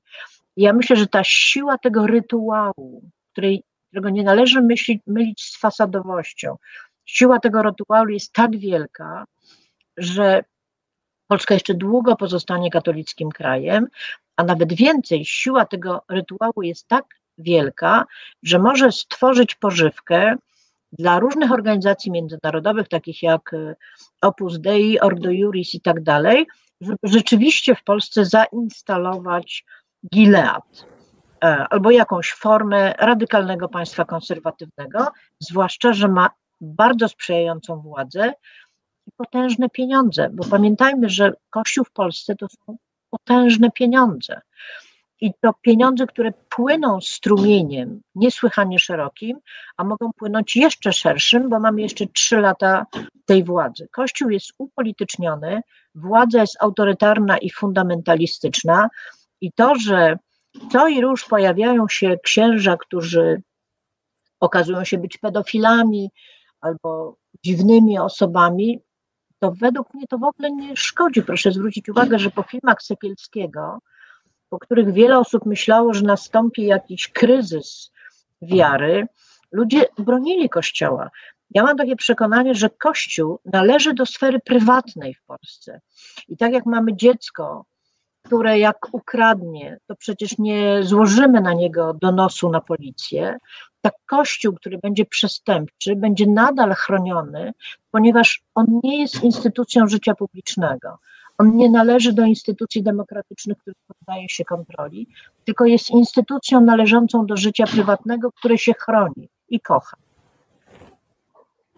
Y, Andrzej, ty chciałeś coś dodać?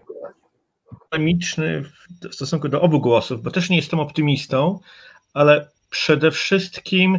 Yy, nie, nie chciałbym jakby tak, tak naprawdę nie chciałbym komentować tego, tego filmu, nie chciałbym komentować, bo to jest pułapka, yy, pewien typ, typ pułapki, że yy, koncentrujemy się na czymś i już koncentracja jest zwycięstwem tamtej strony. To jest jakby podstawowa sprawa, tak jakby zważywszy, co Bo powiedziała ustawia Ola, to pole konfliktu, Nie, znaczy, jak rozumiem, Dlaczego tak? mam w ogóle się przejmować tym klipem, zważywszy na i procent słuchalności czy oglądalności Radia Maryja? To jest znikomy procent, więc... Ale y, momencik, momencik. Telewizja tak? publiczna e, praktycznie dzisiaj robi to samo. O ile Ale no- oglądalność no to- telewizji trwam No i jest teraz idziemy śladowa, krok po kroku. Idziemy krok po kroku. O To to jeśli chodzi. To mogę, znaczy- przepraszam, no. jeśli ci mogę dodać jeszcze, Radio Maryja, Radiem Maryja, ale ojciec Rydzyk ma w tej chwili wyższą szkołę, to się nazywa kultury społecznej i medialnej, która produkuje młodych ludzi, którzy są zatrudniani przez potężną telewizję publiczną No i i media właśnie. publiczne. I teraz chcę powiedzieć, o, o co mi chodzi, że chciałem odmówić analizy treści czy analizy wypowiedzi tego klipu, bo tą zasadniczą y, y, trybem analizy, który mnie interesuje, jest instytucjonalny, czyli dokładnie ten, o którym y, powiedziała profesor Środa, czyli, czyli na przykład interesuje mnie to, skąd się wzięła fraza w tym, w tym y, klipie o tej, y, jak to się tam nazywało, karcie rodziny, tak? Co to jest, kto to zainstalował, częścią jakiej ofensywy instytucjonalnej to jest. I to jest dla mnie interesująca analiza i w tym sensie odmówiłbym w ogóle analizy o tym jako kategoriach religijnych, bo y, to jest pułapka. To nie, jest, to nie był film o urażonych osobach religijnych. To była wypowiedź zmontowana na rzecz pewnej instytucjonalnej praktyki zdobywania przyczółków zdrowego rozsądku i definiowania, co to jest religijne. Czyli jeśli przyjmiemy, że ten klip był o religii, to już przegraliśmy, bo celem tego klipu było pewne zdefiniowanie ekspresji tego, co ludzie mają jako religijne, to jest jak pewna potrzeba antropologiczna i jakby ja tutaj y, daję, jakby zgadzam się, że to jest po prostu pewna, mm, pewna sta, pewnie stała jakaś antropologiczna, tak? I ona może być różnorako zagospodarowana i pułapką jest to, jeżeli my już podejmiemy y, debatę na tamtym polu. Tak, to jest właśnie ten problem, że dlaczego, dlaczego w ogóle przeciwstawiamy prawa osób LGBT kategorii religijności. Znaczy osoby LGBT mają prawo, tak, tak jak mają prawo do bycia y, reprezentowane przez systemy prawne w swoich wolnościach, tak nie ma najmniejszego problemu, żeby nie, nie były osobami manifestujące swoją religijność. Tak? I odwrotnie, osoby religijne jakby nie muszą, nie muszą czy nie mogą jak najbardziej tak, y, być y, lesbijkami, gejami i tak dalej. Czyli chodzi o to, że my już wchodzimy w, w wyprodukowane pole sporu, które ciągnie się przynajmniej od czasów Reagana i jego moralnej krucjaty. Tak i tutaj y, to, co nazwano agendą Europe, co wypłynęło w 2013 roku, a później to y, te autorstwa Katy, był ten y, raport w Unii Europejskiej, który nosił tytuł Przywracanie naturalnego porządku, to jest tylko fragment pewnie większej opowieści, która do Polski przyszła już tak naprawdę w późnym PRL-u tak przyszła razem z dyskusją o y, przerywaniu ciąży i przyszła razem z pierwszymi zakusami na y, atak na prawa reprodukcyjne kobiet. I to był pewien połączony pakiet y, wolnorynkowych y, reform y, sterowanych przez republikanów zarządów Reagana z pewnym pakietem konserwatywnym, w którym rdzeniem była owa kategoria naturalności, że oto ma być naturalnie, czyli mamy być, że podstawowym naszym wrogiem jest ktokolwiek, kto chce urządzać rzeczywistość według planu, według pomysłu, według idei. I to jest to, jest to, i to pewnie jest pewna niezgoda większa niż y, tutaj Konradzie sugerujesz między nami, że dla mnie y, ten typ y, zamachu na nasze prawa jest bezpośrednio związany z pewną, pewnym samooszustwem po 1989 roku, w którym wmówiliśmy sobie, że demokracja i kapitalizm są sojusznikami. Jakby i, i to jest absolutnie nie. Znaczy, ta wolnorynkowa postać kapitalizmu y, jest absolutnym sprzymierzeńcem tego typu porządków, bo pewien typ, typ, i nie nazwę tego religijnym, tylko nazwę go autorytarnym, który używa religii jako legitymizacji, y, bo y, i mamy polem ćwiczebnym było Chile Pinocheta.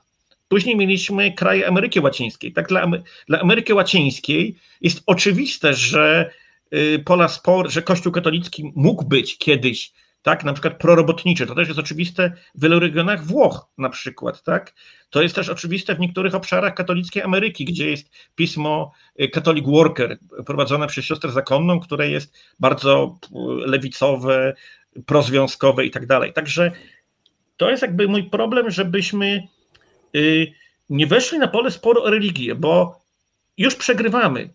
To, nie, to, to jest spór o instytucjach, o finansowaniu, o pewnych bardzo długo, długotrwałych sojuszach, w których y, ci, którzy byli za kontrolą rzeczywistości w imię na przykład nauki, ideałów, y, byli na przegranej.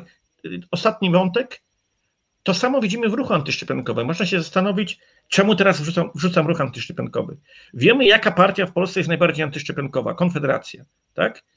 Y, bo chodzi o to, że jej prorynkowa agenda przy okazji korzysta tak jakby z tej narracji wolnościowej po to, żeby zniszczyć szczepienia jako program pewnej solidarności społecznej, bo właśnie tu o to chodzi. Tak więc jeśli my dyskutujemy o na przykład feminizmie i jego realnym wymiarze, jak na przykład prawoznawstwo, które ma być y, na przykład być opiekuńcze wobec y, tych, którzy doświadczają przemocy ze względu na płeć, czy to będą kobiety, czy to będą dzieci, czy to będą chłopcy w szkole, czy to będą mężczyźni, którzy nie odnajdują się we wzorcach macho, bo zauważmy, że tego typu postulat ochrony y, obejmuje także przecież nie jest ślepy na tego typu Y, doświadczenie przemocy, to podstawowym jest, żeby argumentować, ma być tak, jak, jak niby jest naturalnie. I to jest ten, ten klucz. Tu nie o religię chodzi, tak? Chodzi o cementowanie pod pozorem status quo pewnego układu władzy. I tu wracamy do wątków, które już, już się przecież w naszej rozmowie pojawiły. Także stąd to pułapką moim zdaniem jest, jest wyjście na pole, że my jesteśmy jacyś antyreligijni. To jest jakby zupełnie inna gra, inne wymiary, bo yy, to nie o. Zresztą podam przykład. Tutaj w filmie pojawił się biskup Jedraszewski, który jeszcze, gdy był pracownikiem mojego uniwersytetu, yy, napisał pracę habilitacyjną o Lewinasie tak, napisał pracę o Lewinasie, zresztą cytowałem ją w swojej pracy magisterskiej, i, i, czyli o filozofii spotkania, o tym, że etyczne spotkanie otwiera się wtedy, kiedy spotykamy ludzką twarz i o głębokiej otwartości na dialog. Tak więc widzimy, że to nie o treść tu chodzi, tak, tylko chodzi o pewne strategie postępowania politycznego. No tak, czyli rozumiem, że interpretujesz e, i ten klip, który oglądaliśmy, i tę stację, którego na, nadaje, jako pewną instytucję polityczną, że w zasadzie z religią ma to stosunkowo niewiele wspólnego, że religia tam służy jako pewnego rodzaju taka zasłona. Coś tak jak w PRL-u, czy w ogóle w obozie tym radzieckim, marksizm był tą religią, ale której podstaw de facto nikt nie znał. No, były nie, to, dyskusje. Mhm. Przepraszam, wejdę w słowo, już potem oddam więcej przeszczeni, tylko będę bronił Radia Maryja jednak. Y, będę bronił Radia Maryja. O, o, brawo, brawo, brawo. W duchu Marksa, w duchu Marksa, bo ja jestem jakby wiernym czytelnikiem Marksa. Kiedy Marks pisze o religii jako opium ludu, musimy pamiętać, jak ten cytat jest dalej. Że kiedy mówi o opium ludu, mówi, że, to, że religia jest westchnieniem uciśnionego stworzenia i że jest kwiatami na kajdanach. I w tym sensie bronię Radia Maryja, że i to jest jakby pytanie do innych. Ale ja nie czemu, mówiłem nic złego, ja mówiłem, że to instytucja polityczna. Czemu Radio Maryja, a nie inni byli w stanie być kwiatami na kajdanach osób, które poczuły się wyalienowane, które poczuły się y, odrzucone przez transformację, które nagle przestały mieć pociągi do swoich miasteczek, które przestały mieć autobusy, które przestały mieć świetlice wiejskie, które jakby poczuły się bezdomne w rzeczywistości. Zresztą to jest pytanie, ja takich badań nie mam, ale ja bym sprawdził z ciekawości, to jest pytanie dla Oli Dery i dla pani Magdaleny Środy. Ile dawnych kobiet działających w Lidze Polskich Kobiet w PRL-u dziś jest na przykład w Radiu Maryja, że kiedyś były społeczniczkami pracującymi na rzecz y, pewnie takiej, wcale nie takiej mocno perelowskiej, ale jak, jakiejś organicznej pracy społecznej i nagle po 89 zabrakło dla nich miejsca. Tak to, także ja bym bronił Radia Maryja w takim sensie, że y, owszem, to jest instytucja polityczna, ale osoby, których y, uczucia, albo których marzenia, albo których potrzeby obsługuje, one niekoniecznie są tożsame z tą politycznością, która którą politycy jak gdyby wykorzystują. To są dwie zupełnie jakby, to są dość, dość inne rzeczy i, i tutaj tylko kończąc jeszcze Marksem, tak, y, przy, powiem coś takiego smutnego, tak jak pamiętacie w cytacie Marksa jest to, że właściwie nie ma jak albo nie ma sensu walczyć z religią, jeżeli my kogoś od tych kajdan nie uwolnimy, tak, bo u Marksa było tak, że można znieść religię, o ile zamienisz kajdany tak, na wolność, i tam cytat, i ten ktoś będzie rwał kwiaty żywe. Tak? Lubię ten, tą frazę mark, marksowską. Tak? Więc pytanie jest takie, tak jakby, że w tym sensie uderzenie w religię, o ile nie jesteśmy w stanie y, zmniejszyć alienacji, czy zmniejszyć zagubienia, czy zmniejszyć, y, y, być kontofertą, to jakby nie jest rozwiązaniem. Tak? I w tym sensie będziemy ponosić porażkę, tak? bo, bo po prostu wprowadzamy więcej zamętu do świata, w którym i tak jest dość zamętu. Także przepraszam, obrona Radia Maryja, ale, ale uważam, że należy naprawdę mieć to na uwadze, bo inaczej będziemy niewidomi. Znaczy nie będziemy politycznie rozumieć y, stawek, yy, które się rozgrywają. Okay.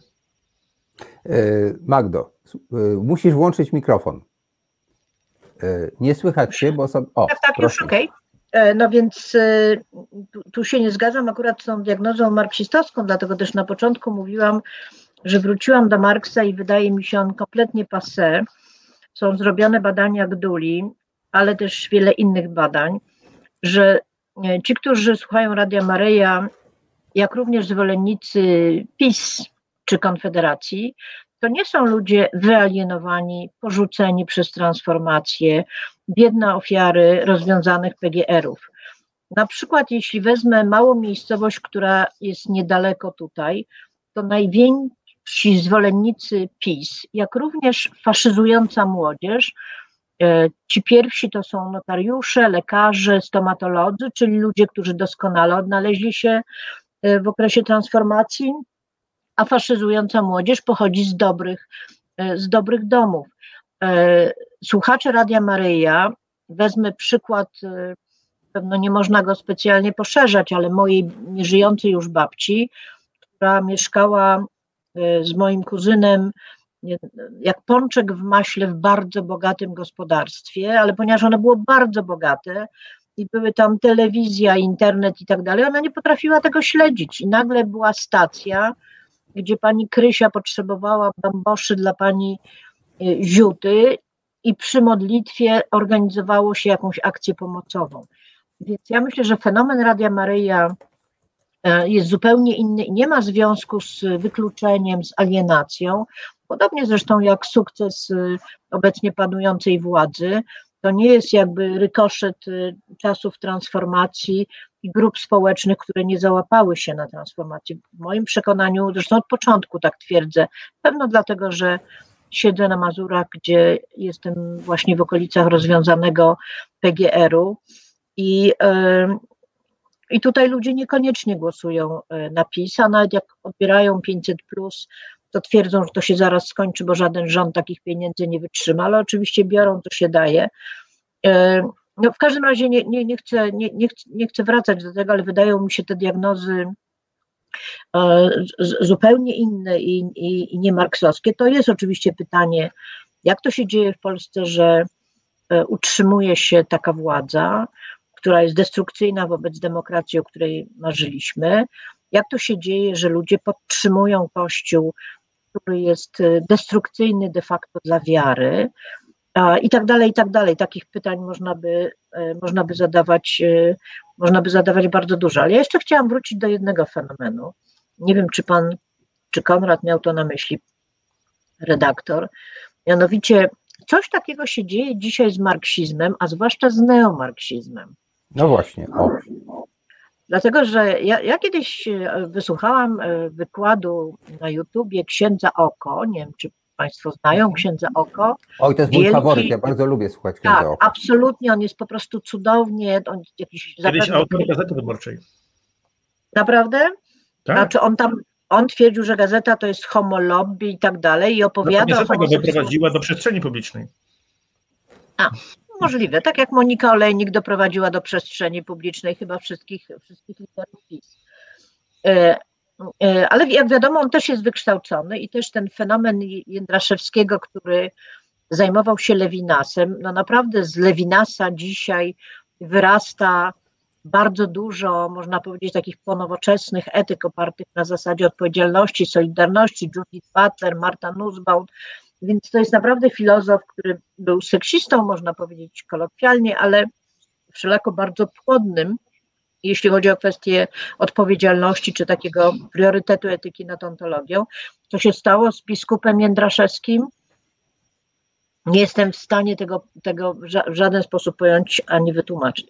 Natomiast ksiądz Oko miał taki wykład na temat neomarksizmu, co mnie zainteresowało, bo, e, no bo w moim przekonaniu neomarksizm jest taką, można powiedzieć, szkołą filozoficzną, bardzo interesującą, e, związaną z Adorno, z Horkheimerem. E, no ale można powiedzieć, że jakby e, w grupie różnych kierunków filozoficznych to nie jest jakaś totalna dominanta. Z tego wykładu dowiedziałam się wszelako, że neomarksizm to jest najbardziej drapieżny nurt filozofii, który posiada swoje jakby praktyczne narzędzia. Jednym z tych narzędzi jest ONZ i e, emanacją ONZ są prawa dziecka, prawa kobiet. No innym słowem, z tego neomarksizmu wyrosło, e, wyrósł jakiś taki potwór, który zagraża naturalnemu, jak mówiła Ola, Ola porządkowi, porządkowi świata, to jest raz. A ostatnio mm, wsłuchując się, czy też wczytując się w różne deklaracje panującego nam teraz miłościwie ministra Czarnka, dowiedziałam się, że neomarksizm tak naprawdę to jest de facto wszystko, co nie jest tomizmem. Właściwie, znaczy nasz minister ma takie przekonanie, że tak jak biologia się tam w miarę rozwija i być płaskoziemcem czy kreacjonistą, to jednak nie jest do końca zgodne z nauką, tak jeśli chodzi o humanistykę, to tam nie ma żadnego rozwoju, tam jest tylko upadek. Wszystko, co w humanistyce można było powiedzieć, powiedział Tomasz Zakwinu. Antropologia Tomasza, wizja świata Tomasza, koncepcja prawdy Tomasza. To jest, że tak powiem, pełnia prawdy. Każde odstępstwo od Tomasza jest po prostu czymś, co właśnie nasz minister nazywa neomarksizmem. Jednym słowem, takim, taką naroślą, którą trzeba by, którą trzeba by zwalczyć. Ja to odkryłam zresztą jakiś czas temu, kiedy miałam wystąpienie w Sejmie, jeszcze, no może to kilka dobrych lat temu, coś mówiłam na temat praw zwierząt, pamiętam, przez przypadek, już nie wiem. I wtedy wstali przedstawiciele e, konserwatywnej strony i powiedzieli, że muszą dowiedzieć się ode mnie, jaka jest moja antropologia. Ja mówię, ja mogę zrobić wykład o antropologii, bardzo różnych antropologiach, i tych korporalnych, i tych innych, i tak dalej, i tak dalej. Oni mówili, nie, nie, właśnie to, co pani reprezentuje, to jest neomarksizm. Jest tylko jedna antropologia. I gdyby nie te doświadczenia z politykami, to bym pewno nie zrozumiało, o co chodzi panu ministrowi. Jemu chodzi o to, że prawda została już powiedziana i wypowiedziana. To jest XIII-wieczny skądinąd potężny i lubię jego koronkową pracę, filozof, jakim był Tomasz Zakwinu, a cała reszta to są po prostu neomarksistowskie, czyli szatańskie zakusy na zdrowy rozsądek i prawdę o świecie. Widzę w tym oczywiście poważne niebezpieczeństwo, chociaż szczerze powiedziawszy, chciałabym wiedzieć, co mówi tak naprawdę nasz minister, kiedy mówi, że jest ofensywa, a nie, przepraszam, to nawet nie minister, to również prezydent, że jest straszna ofensywa neomarksizmu i że trzeba dać temu odpór i niewiele mamy czasu. To jest dokładny cytat. O co chodzi? To Państwo są filozofami, to zachęcam do odpowiedzi. Przepraszam, Konradzie, zrobię krótką ripostę, a potem proszę Cię, żebyś mnie przypilnował i dał Oli więcej głosu, bo Właśnie, już się ja rozepnąłem. A tylko tutaj zadbać o parytet, Między naszymi stanowiskami krzywdy kobiecej. nie ma do końca sprzeczności, tylko jest różnica poziomu. To znaczy, ja nie mówiłem o realnej diagnozie socjologicznej.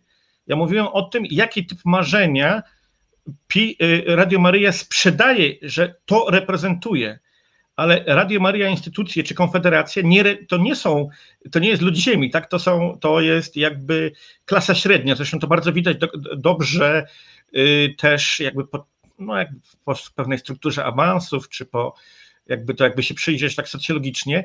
W tym sensie w realu, to zresztą tutaj nawiążę do naszego y, gospodarza, w obu filmach, tych o egzorcystach i tym o katolickim seksie, tam była TVN-owa klasa średnia, która w większości, chyba tylko ta jedna dziewczyna, która chodziła do odwagi, nie do końca wpisywała się w model klasy średniej, a tam była taka rodzina w tym filmie o egzorcystach y, z końmi, która no, lokowała się dość wysoko, bo ja jakby nie jestem w stanie posiadać wielu koni hodowlanych i przynajmniej trzech samolotów To- Toyota, jak naliczyłem w tym filmie. Także ja bym y, tutaj y, odróżnił dwie rzeczy. Przechwycenie pewnego języka, który dotychczas pracował w marksizmie i użycie go do zawłaszczenia przestrzeni publicznej, do wyartykułowania głosu sprzeciwu wobec kapitalizmu, jest czymś innym niż to, że ci, którzy ten język obsługują, oni wcale niekoniecznie muszą być tymi, którzy y, to oni są ofiarami tych, tych, tych, tych, tych transformacji. No, wprost nie, no, minister Gowin, tak, wolnorynkowy, y, dobrze prosperujący intelektualista y, z Krakowa, obsługiwał też język katolicko-rynkowy i, i jakby, więc, więc ja bym tutaj, więc to, tylko, że chciałem pokazać, że żebyśmy nie wyrzucili autentyczności pewnych lęków, pewnych pragnień, pewnych pewnych, y, bo jakby oni się po to schylili, tak? To nie oni byli tymi, tak, y, którzy y, jakby byli wykluczani często, tak? Ale żebyśmy, bo to, to jest taka pułapka, która ja rozumiem i tutaj się zgadzam z, z Środą, że jest taka pułapka ludomańska, w którą część lewicy wpada, czyli jakby taka projekcja, że lud jest jakiś i takiś, takiś. To nie, nie, nie, nie to miałem na myśli, tak? Miałem na myśli tylko to, że jest pewien typ języka, który wyparował po 89, bo był lewicowy, marksistowski, niemodny, no kto będzie mówił o klasowej opresji albo o jakichś innych rzeczach. I przez 20 lat go nie było, czy tam 15 i ktoś, no tak jak z Trumpem, tak, milioner ze złotym sedesem, przedstawiającym się jako głos bezrobotnej klasy robotniczej. Przecież to jest Monty Python, gdyby ktoś pomyślał, tak? Yy, więc to, to jakby to miałem na myśli, tak? A ci, którzy szturmowali teraz Kapitol, jak tam pogrzebać, to jakby większość z nich specjalnie nie była tymi, którzy są ekonomicznie wykluczeni, tak? Jakby spra sprawdzać. Yy, także to, to, to, to, to, przepraszam za tak długą obronę, ale żebyśmy chwycili ważny motyw, także to. Roszczenie sobie do reprezentacji nie oznacza, że oni są tym, co, za co się przybierają, że reprezentują. Ok. Mam nadzieję, że to jakoś uspójnia przynajmniej częściowo to stanowisko nasze, chociaż pewnie w napięciu. Ok. I ja bym chciał teraz, chyba że bardzo Ola ma y, tutaj jakieś ważne komunikaty, ale jeśli może poczekać chwilę, to chciałbym Wam zaproponować troszeczkę mm, inny aspekt tego, o czym rozmawiamy. Mianowicie tak, ja jestem y, fanem tej książki. To jest książka Klementyny Suchanow, z której się bardzo wiele dowiedziałem na temat toczącej się obecnie wojny, którą to wojnę y, teraz prawie że już widzimy, a ona trwa od wielu lat, tylko jej do tej pory nie zauważaliśmy. W naszym resecie obywatelskim e, Marta Woźniak pracowicie prowadzi rozmowy w ogóle pod tytułem To jest wojna. E, I tak jak ja to rozumiem, chodzi o zderzenie jakby tych dwóch cywilizacji. Nasz wspaniały papież Jan Paweł II też miał takie poczucie, że jest jakaś taka wojna cywilizacji śmierci i cywilizacji miłości. Może on to troszkę inaczej postrzegał i te fronty może się nie do końca tak układały, ale gdzieś tam, e, jak się patrzy na te wszystkie rzeczy, to można zobaczyć, że istnieje pewien taki cywilizacyjny spór między tymi, którzy uważają, że postęp jest rzeczą dobrą a, i należy, tak powiem, rozwijać naukę, medycynę itd., tak itd., tak a tymi, którzy raczej są skłonni wierzyć, że Tomasz e, wszystko wymyślił i w zasadzie taka pewna dogmatyczna postawa jest zdrowsza i tu ochronimy rodzinę, własność prywatną, y, naród i tak dalej, i tak. E, I teraz na chwilkę chciałem, żebyśmy zobaczyli klip mm, e, jednego z obrońców tego starego porządku i y, rzecznika takiej jakby kontrofensywy. E, I potem, żebyśmy się zastanowili nad tym, czy rzeczywiście e, jest taka wojna, której y, jakby kształt jest zupełnie inny. No nie ma na razie czołgów, nie ma rakiet, nie ma wybuchów, natomiast nasza cywilizacja i w ogóle w rozmiarze praktycznie globalnym, a przede wszystkim chodzi o Amerykę i Europę, jest tym frontem, gdzie się te dwie postawy ścierają. E, drogi Krzysztofie, czy mógłbyś nam puścić klip Krucjata Młodych? E, naszym dzisiejszym gospodarzem jest pan? Stanisław Sadowski z Krucjatem Młodych. E, panie Stanisławie, proszę nam powiedzieć, czym jest Krucjata Młodych? Krucjata Młodych jest to grupa młodych katolików działających przy Instytucie Księdza Piotra Skargich, skupiających się na walce z procesem rewolucyjnym, na obronie cywilizacji chrześcijańskiej w przestrzeni publicznej.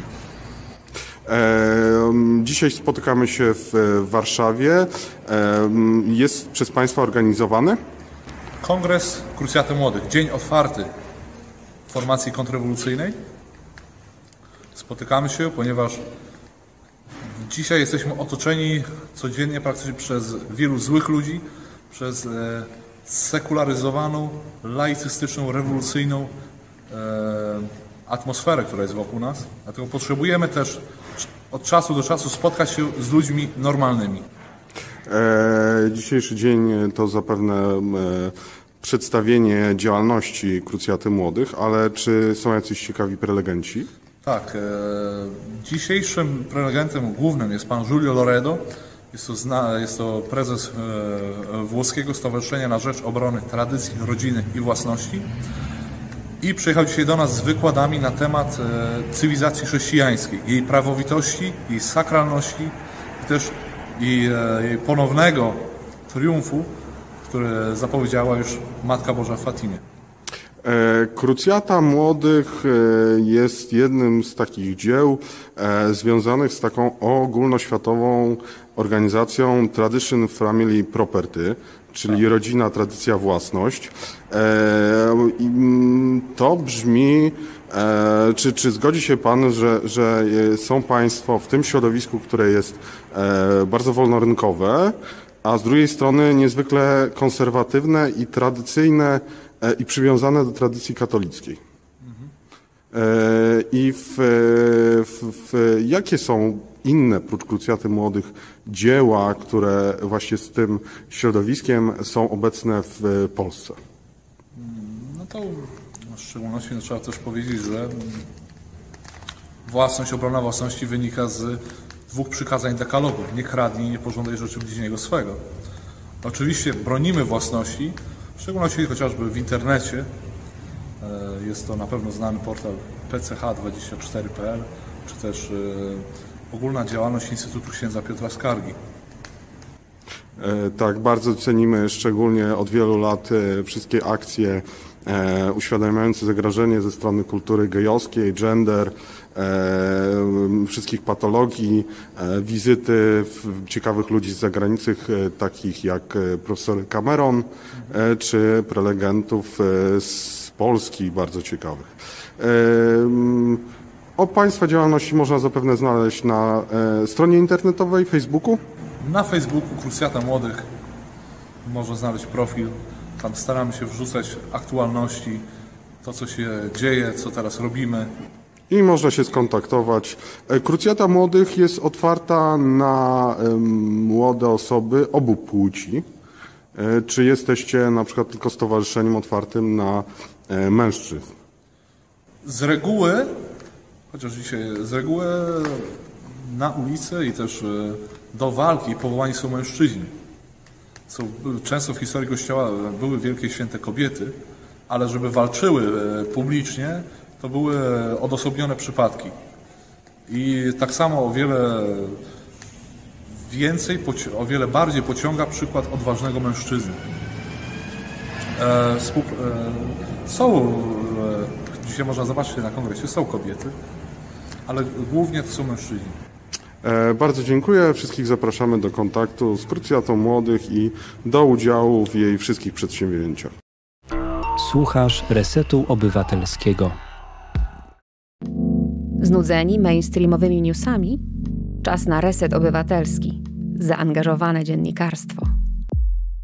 Dziękuję, żeście to obejrzeli. Mnie się wydaje, że to bardzo interesująca wypowiedź i gdzieś tam stanowi ilustrację tego, o czym próbowałem Wam powiedzieć, czyli tego starcia jakby dwóch postaw i w tym sensie, na przykład, jak patrzymy na to, co się dzieje w Polsce, to wygląda na to, że to jest taki element tej większej całości. I czy możecie to jakoś skomentować i powiedzieć, jak to ma się właśnie do Waszych badań, Waszych obserwacji? No, nie wiem, bo mnie wywołaliście trochę, chociaż ja nie czułam się jakoś zaniedbana. Słuchałam Was z wielkim zainteresowaniem. E, I jakby nie wrócę do tej dyskusji o kościele, bo pewnie nie, byśmy się tutaj dalej wspierali. Zostawmy. Tak. Ja bym powiedziała tak, że z całą pewnością ja takie grupy tego typu, która, którą w tym, w tym filmie widzieliśmy, postrzegam jako zagospodarowanie pewnych potrzeb, też o, o których mówił e, Andrzej, że jakieś lęki, które w nas są, zostają zagospodarowane, gdzie mamy poczucie wspólnoty, może mamy poczucie jakiejś sfery symbolicznej, którą podzielamy, z którą możemy coś zrobić, ale jednocześnie wszystkie te niebezpieczne sprawy typu właśnie LGBT, gender, on to nazwał tam ten rozmawiający patologiami, tak, że, że to są wszystko te patologie. I jak widzieliśmy sprowadził kobiety do własności, tak, to znaczy, że... Miał bardzo interesującą postawę w stosunku do kobiet. Że, że, że one są pewną własnością, bo bronimy własności, no bo to w przykazaniach jest, prawda, kobieta jest traktowana jako własność, podobnie jako dziecko, jak dziecko, ale y, gdybyśmy chcieli to jakoś połączyć z książką, o której mówiłeś, Klementyny Suchanów, którą czytałam z wielkim zainteresowaniem i przerażeniem, to na pewno e, generowanie wojen wobec tych wszystkich pojęć e, i tym, co się za tym rzekomo kryje dla kogoś, bo coś innego się dla mnie kryje za gender, a coś innego dla tej osoby, która się z przyczyny wypowiadała, jej lęk może być obiektywny, to znaczy jakby lęk jest obiektywny, tak? to jest jakaś emocja, która nie musi mieć racjonalnych podstaw. Generowanie takich wojen z pewnością doprowadzi do jeszcze większego rozłamu, który my mamy w Polsce i do spadku w ogóle zaufania nie tylko do polityków, ale do nas nawzajem. Bo to też jest trochę to, co mówiła Magda, że zaburzyliśmy pewną umowę społeczną, że jak rozmawiamy na argumenty, to nie przechodzimy do e, bicia się ze sobą, obrażania e, i traktujemy się z szacunkiem, nawet jeśli się nie zgadzamy, nie? że ta umowa gdzieś została zerwana. Ja w Polsce widzę coś takiego, że my już nie potrafimy ze sobą rozmawiać. Jedyna rzecz, która nas jakoś łączy, to jesteśmy w grupach takich ala mafijnych, gdzie się w większości zgadzamy przeciwko komuś. I teraz e, postawienie nas przed komentowaniem takich filmików dokładnie chce nas trochę wpisać w taki model. To Bo ja rozumiem, przepraszam, ja nie chciałem. Nie, ja ciebie nie oskarżam, tylko ja mówię, że ja, że ja chcę zrozumieć te osoby, które się boją gender ja chcę z nimi porozmawiać, ale jeśli one mnie na wejściu zdefiniują jako nie wiem, e, zabójczynie kobiet i tak dalej, my nie mamy przestrzeni do rozmowy. Ale jak ja bym zaczęła rozmawiać o czymś innym, to być może byśmy doszli do innych wniosków. Chodzi mi o to, że zarówno Kościół, który jest wspierany przez polityków różnych władz, nie tylko ostatniej władzy, tak, po prostu definiuje sytuację, co ma być dla Polaków ważne i nagle w 2013 roku gender było najważniejsze. Tak? To jest trochę ucieczka od takich tematów, które są wspólne i które są wspólnymi problemami. E, bo ja naprawdę najgorszą rzeczą, którą widzę w tym, co się stało z Polską w ostatnich latach, i ty jakoś to Konrad też tutaj podkreślałeś w rozmowie z nami, też zapraszając nas do tego programu, że my już nie mamy potrzeby zrozumienia racji drugiej strony, nazwijmy to tak. I ja rozumiem, dlaczego Klementyna Suchanów e, dała taki tytuł tej książce, zresztą ona cytuje, prawda, tych zwolenników Ordo Juris, Dlatego, że sytuacja jest na tyle poważna, że wydaje się, że już nie można obok czegoś budować, tylko trzeba tylko reagować na to i po prostu walczyć o swoje, czyli trzeba wejść w tryby walki. Dla mnie tryby walki i metafory wojenne to nie jest coś, co sprzyja obywatelskości i demokracji. Po prostu nie, bo jak się wejdzie w tryby walki, to mnóstwo rzeczy się po drodze zaniedba, tak? I, i w ogóle będziemy postrzegali drugą osobę tylko jako wroga, jako przeciwnika. Kapitalizm bardzo dobrze też służy tym metaforom. Używa tylko innych nazw, ale dokładnie tak nas ustawia. Jesteś wygrany albo przegrany, tak? Rywalizujesz, najlepszy wygrywa. Ten, co ma najwięcej, ma najwięcej władzy, tak? Gdzieś zupełnie w tej całej metaforze walki, potencjalnego zwycięstwa, przeciwstawiania się patologiom, przestaniemy budować wspólnotę. A jak przestaniemy budować wspólnotę, to nie ma miejsca na demokrację. No ja bym chciała powiedzieć, że nie jestem w żaden sposób taka łagodna, bo jednak y, ośmieliłabym się zastosować pewne kryteria. To, co mówisz, to jest oczywiście szlachetny motyw budowania wspólnoty, e, no ale pewnym kosztem. Otóż e, są takie grupy, które uznają, że wszyscy ludzie są równi, czy są katolikami, czy są LGBT, że nie można używać mowy nienawiści, że trzeba zastopować potrzebę krzywdzenia innych, a są tacy, którzy tych pryncypiów nie uznają. Otóż e, myślę, że ten młodzieniec, który przed chwilą mówił o kobietach jako własności, e, nie jest osobą, która jest tolerancyjna wobec innych, bo uznaje akurat, że jego racje albo jego grupa mają charakter priorytetowy.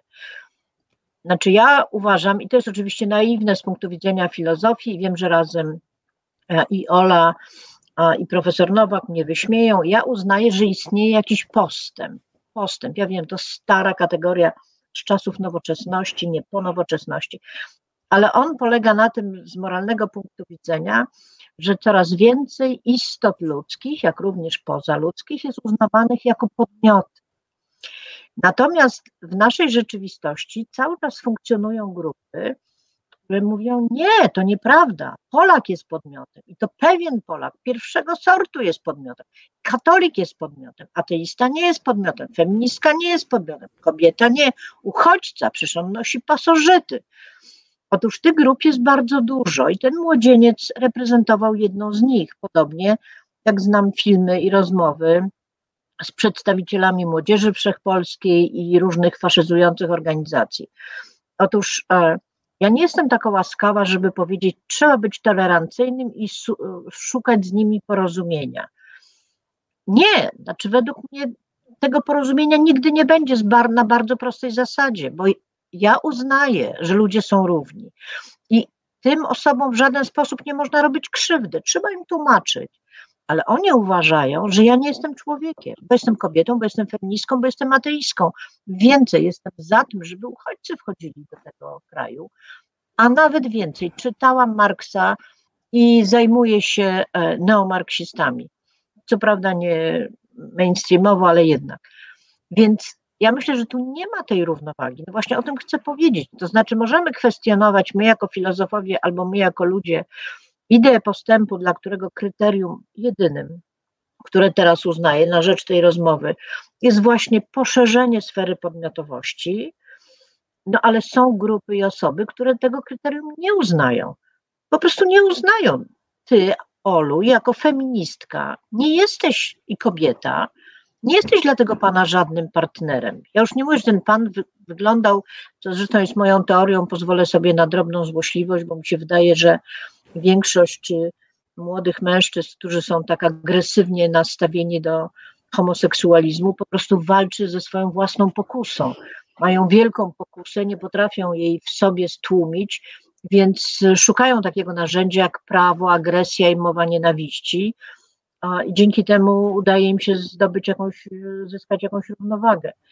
Więc ja nie jestem taka łaskawa, ale rzeczywiście jest taki problem, ale już na inny temat, że to nasze społeczeństwo jest podzielone. To nie jest społeczeństwo pod rządami autorytatywnej władzy czy autorytarnej władzy. To jest społeczeństwo, które kocha taką władzę, które lubi ten but, które lubi wykluczać, które nie uznaje, że inni ludzie inaczej myślący albo niewierzący są podmiotami. I ja nie sądzę, żeby tu była sytuacja paralelna, żeby to była sytuacja partnerska. Temu młodzieńcowi to bym powiedziała, przepraszam cię, dziecko, poczytaj trochę książek, zdobądź jakieś doświadczenie, wyjedź za granicę, zobacz jak wygląda świat, zobacz na czym polega potęga kultury europejskiej, na różnorodności, a nie na wykluczaniu i tak dalej, i tak dalej. Bo według mnie tego rodzaju poglądy, to jest oczywiście naiwne, oświeceniowe myślenie, biorą się z niesłychanie wąskich e, horyzontów, z braku edukacji, i z jakichś kompleksów. Nie, wiesz co, chyba... E, sekundeczkę, bo ja nie mam y, aż tak wiele czasu, żeby wysłuchać y, wszystkich waszych wypowiedzi, a chciałem wam zadać jeszcze raz może inaczej to samo pytanie, bo mnie to po prostu bardzo interesuje. Na ile można patrzeć na tego młodego człowieka i na te spory, które tutaj obserwujemy, jako taką polską specyfikę. No oczywiście jest pewien charakter tego, taki nasz nadwiślański, społeczeństwo ma takie czy inne cechy i tak dalej, ale czy y, zgodnie zresztą z tym, co pisze Klementyna Suchanow w tej książce, czy to nie są po prostu, jakby to powiedzieć, odpryski czy y, efekty pewnej światowej y, rewolucji, kontrrewolucji, jak zwał, tak zwał, pewnego procesu, w którym Polska jest tylko jednym z terenów, gdzie ta walka się, że tak powiem, rozgrywa. E, jak się poczyta właśnie zarówno Klementynę, jak i jest sporo innych lektur, y, Andrzej mi podsyłał. E, ja oglądałem parę fantastycznych e, seriali dokumentalnych amerykańskich, to obecnie jest tropiony ten taki spisek konserwatywny, gdzieś tam mający te religijne atrybuty, ale w istocie chyba też mało religijny, bo to jest raczej działanie polityczne. E, jest takie miejsce w Ameryce Południowej, tam był taki guru tego ruchu Plinio Correa de Oliveira. E, jest ten Norweg, e, który założył organizację pod nazwą Rodzina. E, I czy to, co się u nas dzieje, wy mówiliście, że ten młody człowiek jest niewyedukowany. Może on Ja właśnie nie, jest wyedu- wy- wyedukowany, przepraszam, To Magda ja mówiła.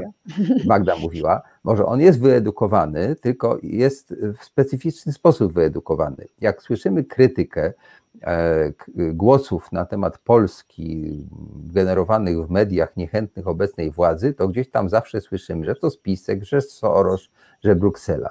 No to jest pytanie, czy za plecami takich młodych ludzi też nie jest jakieś miejsce gdzieś tam w Stanach czy w Brazylii i czy nie mamy rzeczywiście do czynienia z tą wojną cywilizacji. E, To mnie bardzo interesuje. Ja bym chciał, żebyście spróbowali, bo mamy jeszcze ostatnie e, 7 minut naszego spotkania, e, e, jakoś się do tego odnieść. Czy to nie jest tak, że na tym ma, na małym podwórku w Polsce w istocie rozgrywa się jak na poligonie pewna batalia, która jest światowa, a akurat w Polsce pewna grupa ludzi, obecna władza, jakby sprzyja jednej ze stron tego konfliktu. To takie moje pytanie i kto odpowie? Słucham. Okej. Andrzej. Ja po pierwsze nie, nie użyłbym słowa y, wojna cywilizacji, bo to od razu nas prowadzi na manowce. Y, po drugie, y, w pewnej polemice z profesorem Środą, to też jest Europa. Tu nie ma, nie ma y, y, tradycja europejska to jest oświecenie, które Marks chwali, jak to burżuazja zniszczyła feudalne okowy, ale oczywiście sam Marks później chciał nas wyzwalać z tego, że burżuazja nas zamknęła w inne okowy, czyli kapitalistyczne, wyzwalając z jednych. I to jest to, co jest na okładce książki Suchanow, to jest przywrócenie pewnego agonistycznego języka, który został po 89 y, wypa- wyparował pod pewnym złudzeniem takim, y, jak to się mówi, historii według Wigów, że jak będziemy mieli wolny rynek, to on jakoś z demokracją kompatybilnie sam się już do końca świata będzie kulał. I oczywiście potem się okazało, że to nie tak prosto y, i po prostu to, o co chodzi, że instytucjonalnie y, pewne kręgi nauczyły się szybciej, albo one nigdy nie przestały y, y, odrabiać pewnej lekcji. To jest po prostu długi cień zimnej wojny. Tak, TFP jest po prostu organizacją, która jest y, rewersem i awersem pewnej zimnej wojny. I my dzisiaj już zapomnieliśmy, że były takie piękne hasła jak y, wojna o pokój, które po 89 oczywiście brzmią strasznie, bo wszyscy, wszyscy traktują je w ramach antykomunistycznego pak takiego pakietu, ale y, jakby pamiętajmy, że antyfaszyzm był programem, który musiał się wikłać w wojnę z faszyzmem. Tak? To był program, który i, i instalowanie praw człowieka, instalowanie ONZ-u było programem performatywnego postępu. Ja jestem absolutnym zwolennikiem postępu, ale absolutnie nie jestem liberałem. To znaczy nie wierzę w to, że historia jest wigowska i postęp się dzieje przez przyrost według jakiejś historiozoficznego narastania wolności, tylko czego sobie nie wywalczymy, a potem nie zabezpieczymy, mówiąc takim językiem, to, to nam nie będzie dane. I tutaj jakby podstawowy problem, który moim zdaniem, jeśli mogę powiedzieć, że nasza stro- strona jest jakaś nasza, bo pewnie między nami jest sporo różnic, to podstawowy problem jest taki, że jeśli, jeżeli jesteśmy demokratami, to walczymy z jedną ręką w kieszeni albo jedną ręką związaną za plecami, bo musimy zrobić to, co Ola mówiła, czyli równocześnie musimy postulować otwarte, demokratyczne wspólnoty, a z drugiej strony, tak jak wskazała książka chociażby Klementyny Suchanow, ze świadomością, że one się nie zrobią tylko dlatego, bo się zrobią, tylko trzeba o nie walczyć. I to jest straszna lekcja z radzieckiego marksizmu, gdzie łącznie z Dzierżyńskim to było mnóstwo osób, które było bardzo szlachetne. Zresztą Dzierżyński swoją drogą miał też epizody wczesny Dzierżyński religijne, a tak by inna historia. Y, To było mnóstwo szlachetnych osób, których wiele z nich, a po, po uwikłaniu w wojnę, po uwikłaniu walkę, w rewolucję, z y, jakieś dziesiątka lat, lat, lat y, aresztów, też stało się ludźmi, dla których przemoc stała się rozwiązaniem i gdzieś ten pierwotny pomysł, po który miał, miała sięgnąć walka, y, został skażony tym uzależnieniem od przemocy. To zresztą było bardzo świetnie widać, kiedy się śledzi całych y, partyzantów, moczarystów, gdzie język braterstwa broni właściwie był podstawowym. Tak? Oni byli, y, to była po prostu banda kolegów z lasu, a ta przyklejka, czy oni są lewi, czy prawi, to jakby zupełnie czymś innym. Więc dla nas to, co jest problemem, to jest to, jak odzyskać trzeźwość spojrzenia, i to jest ta okładka Klementyny Sochanow, że to jest wojna.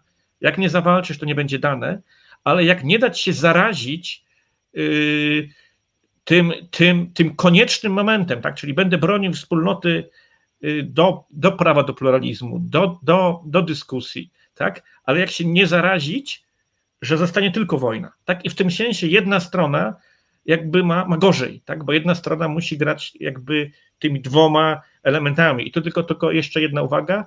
I w tym sensie nie ma żadnego podobieństwa między filmikiem z Pszczyny, a tym filmikiem y, ostatnim.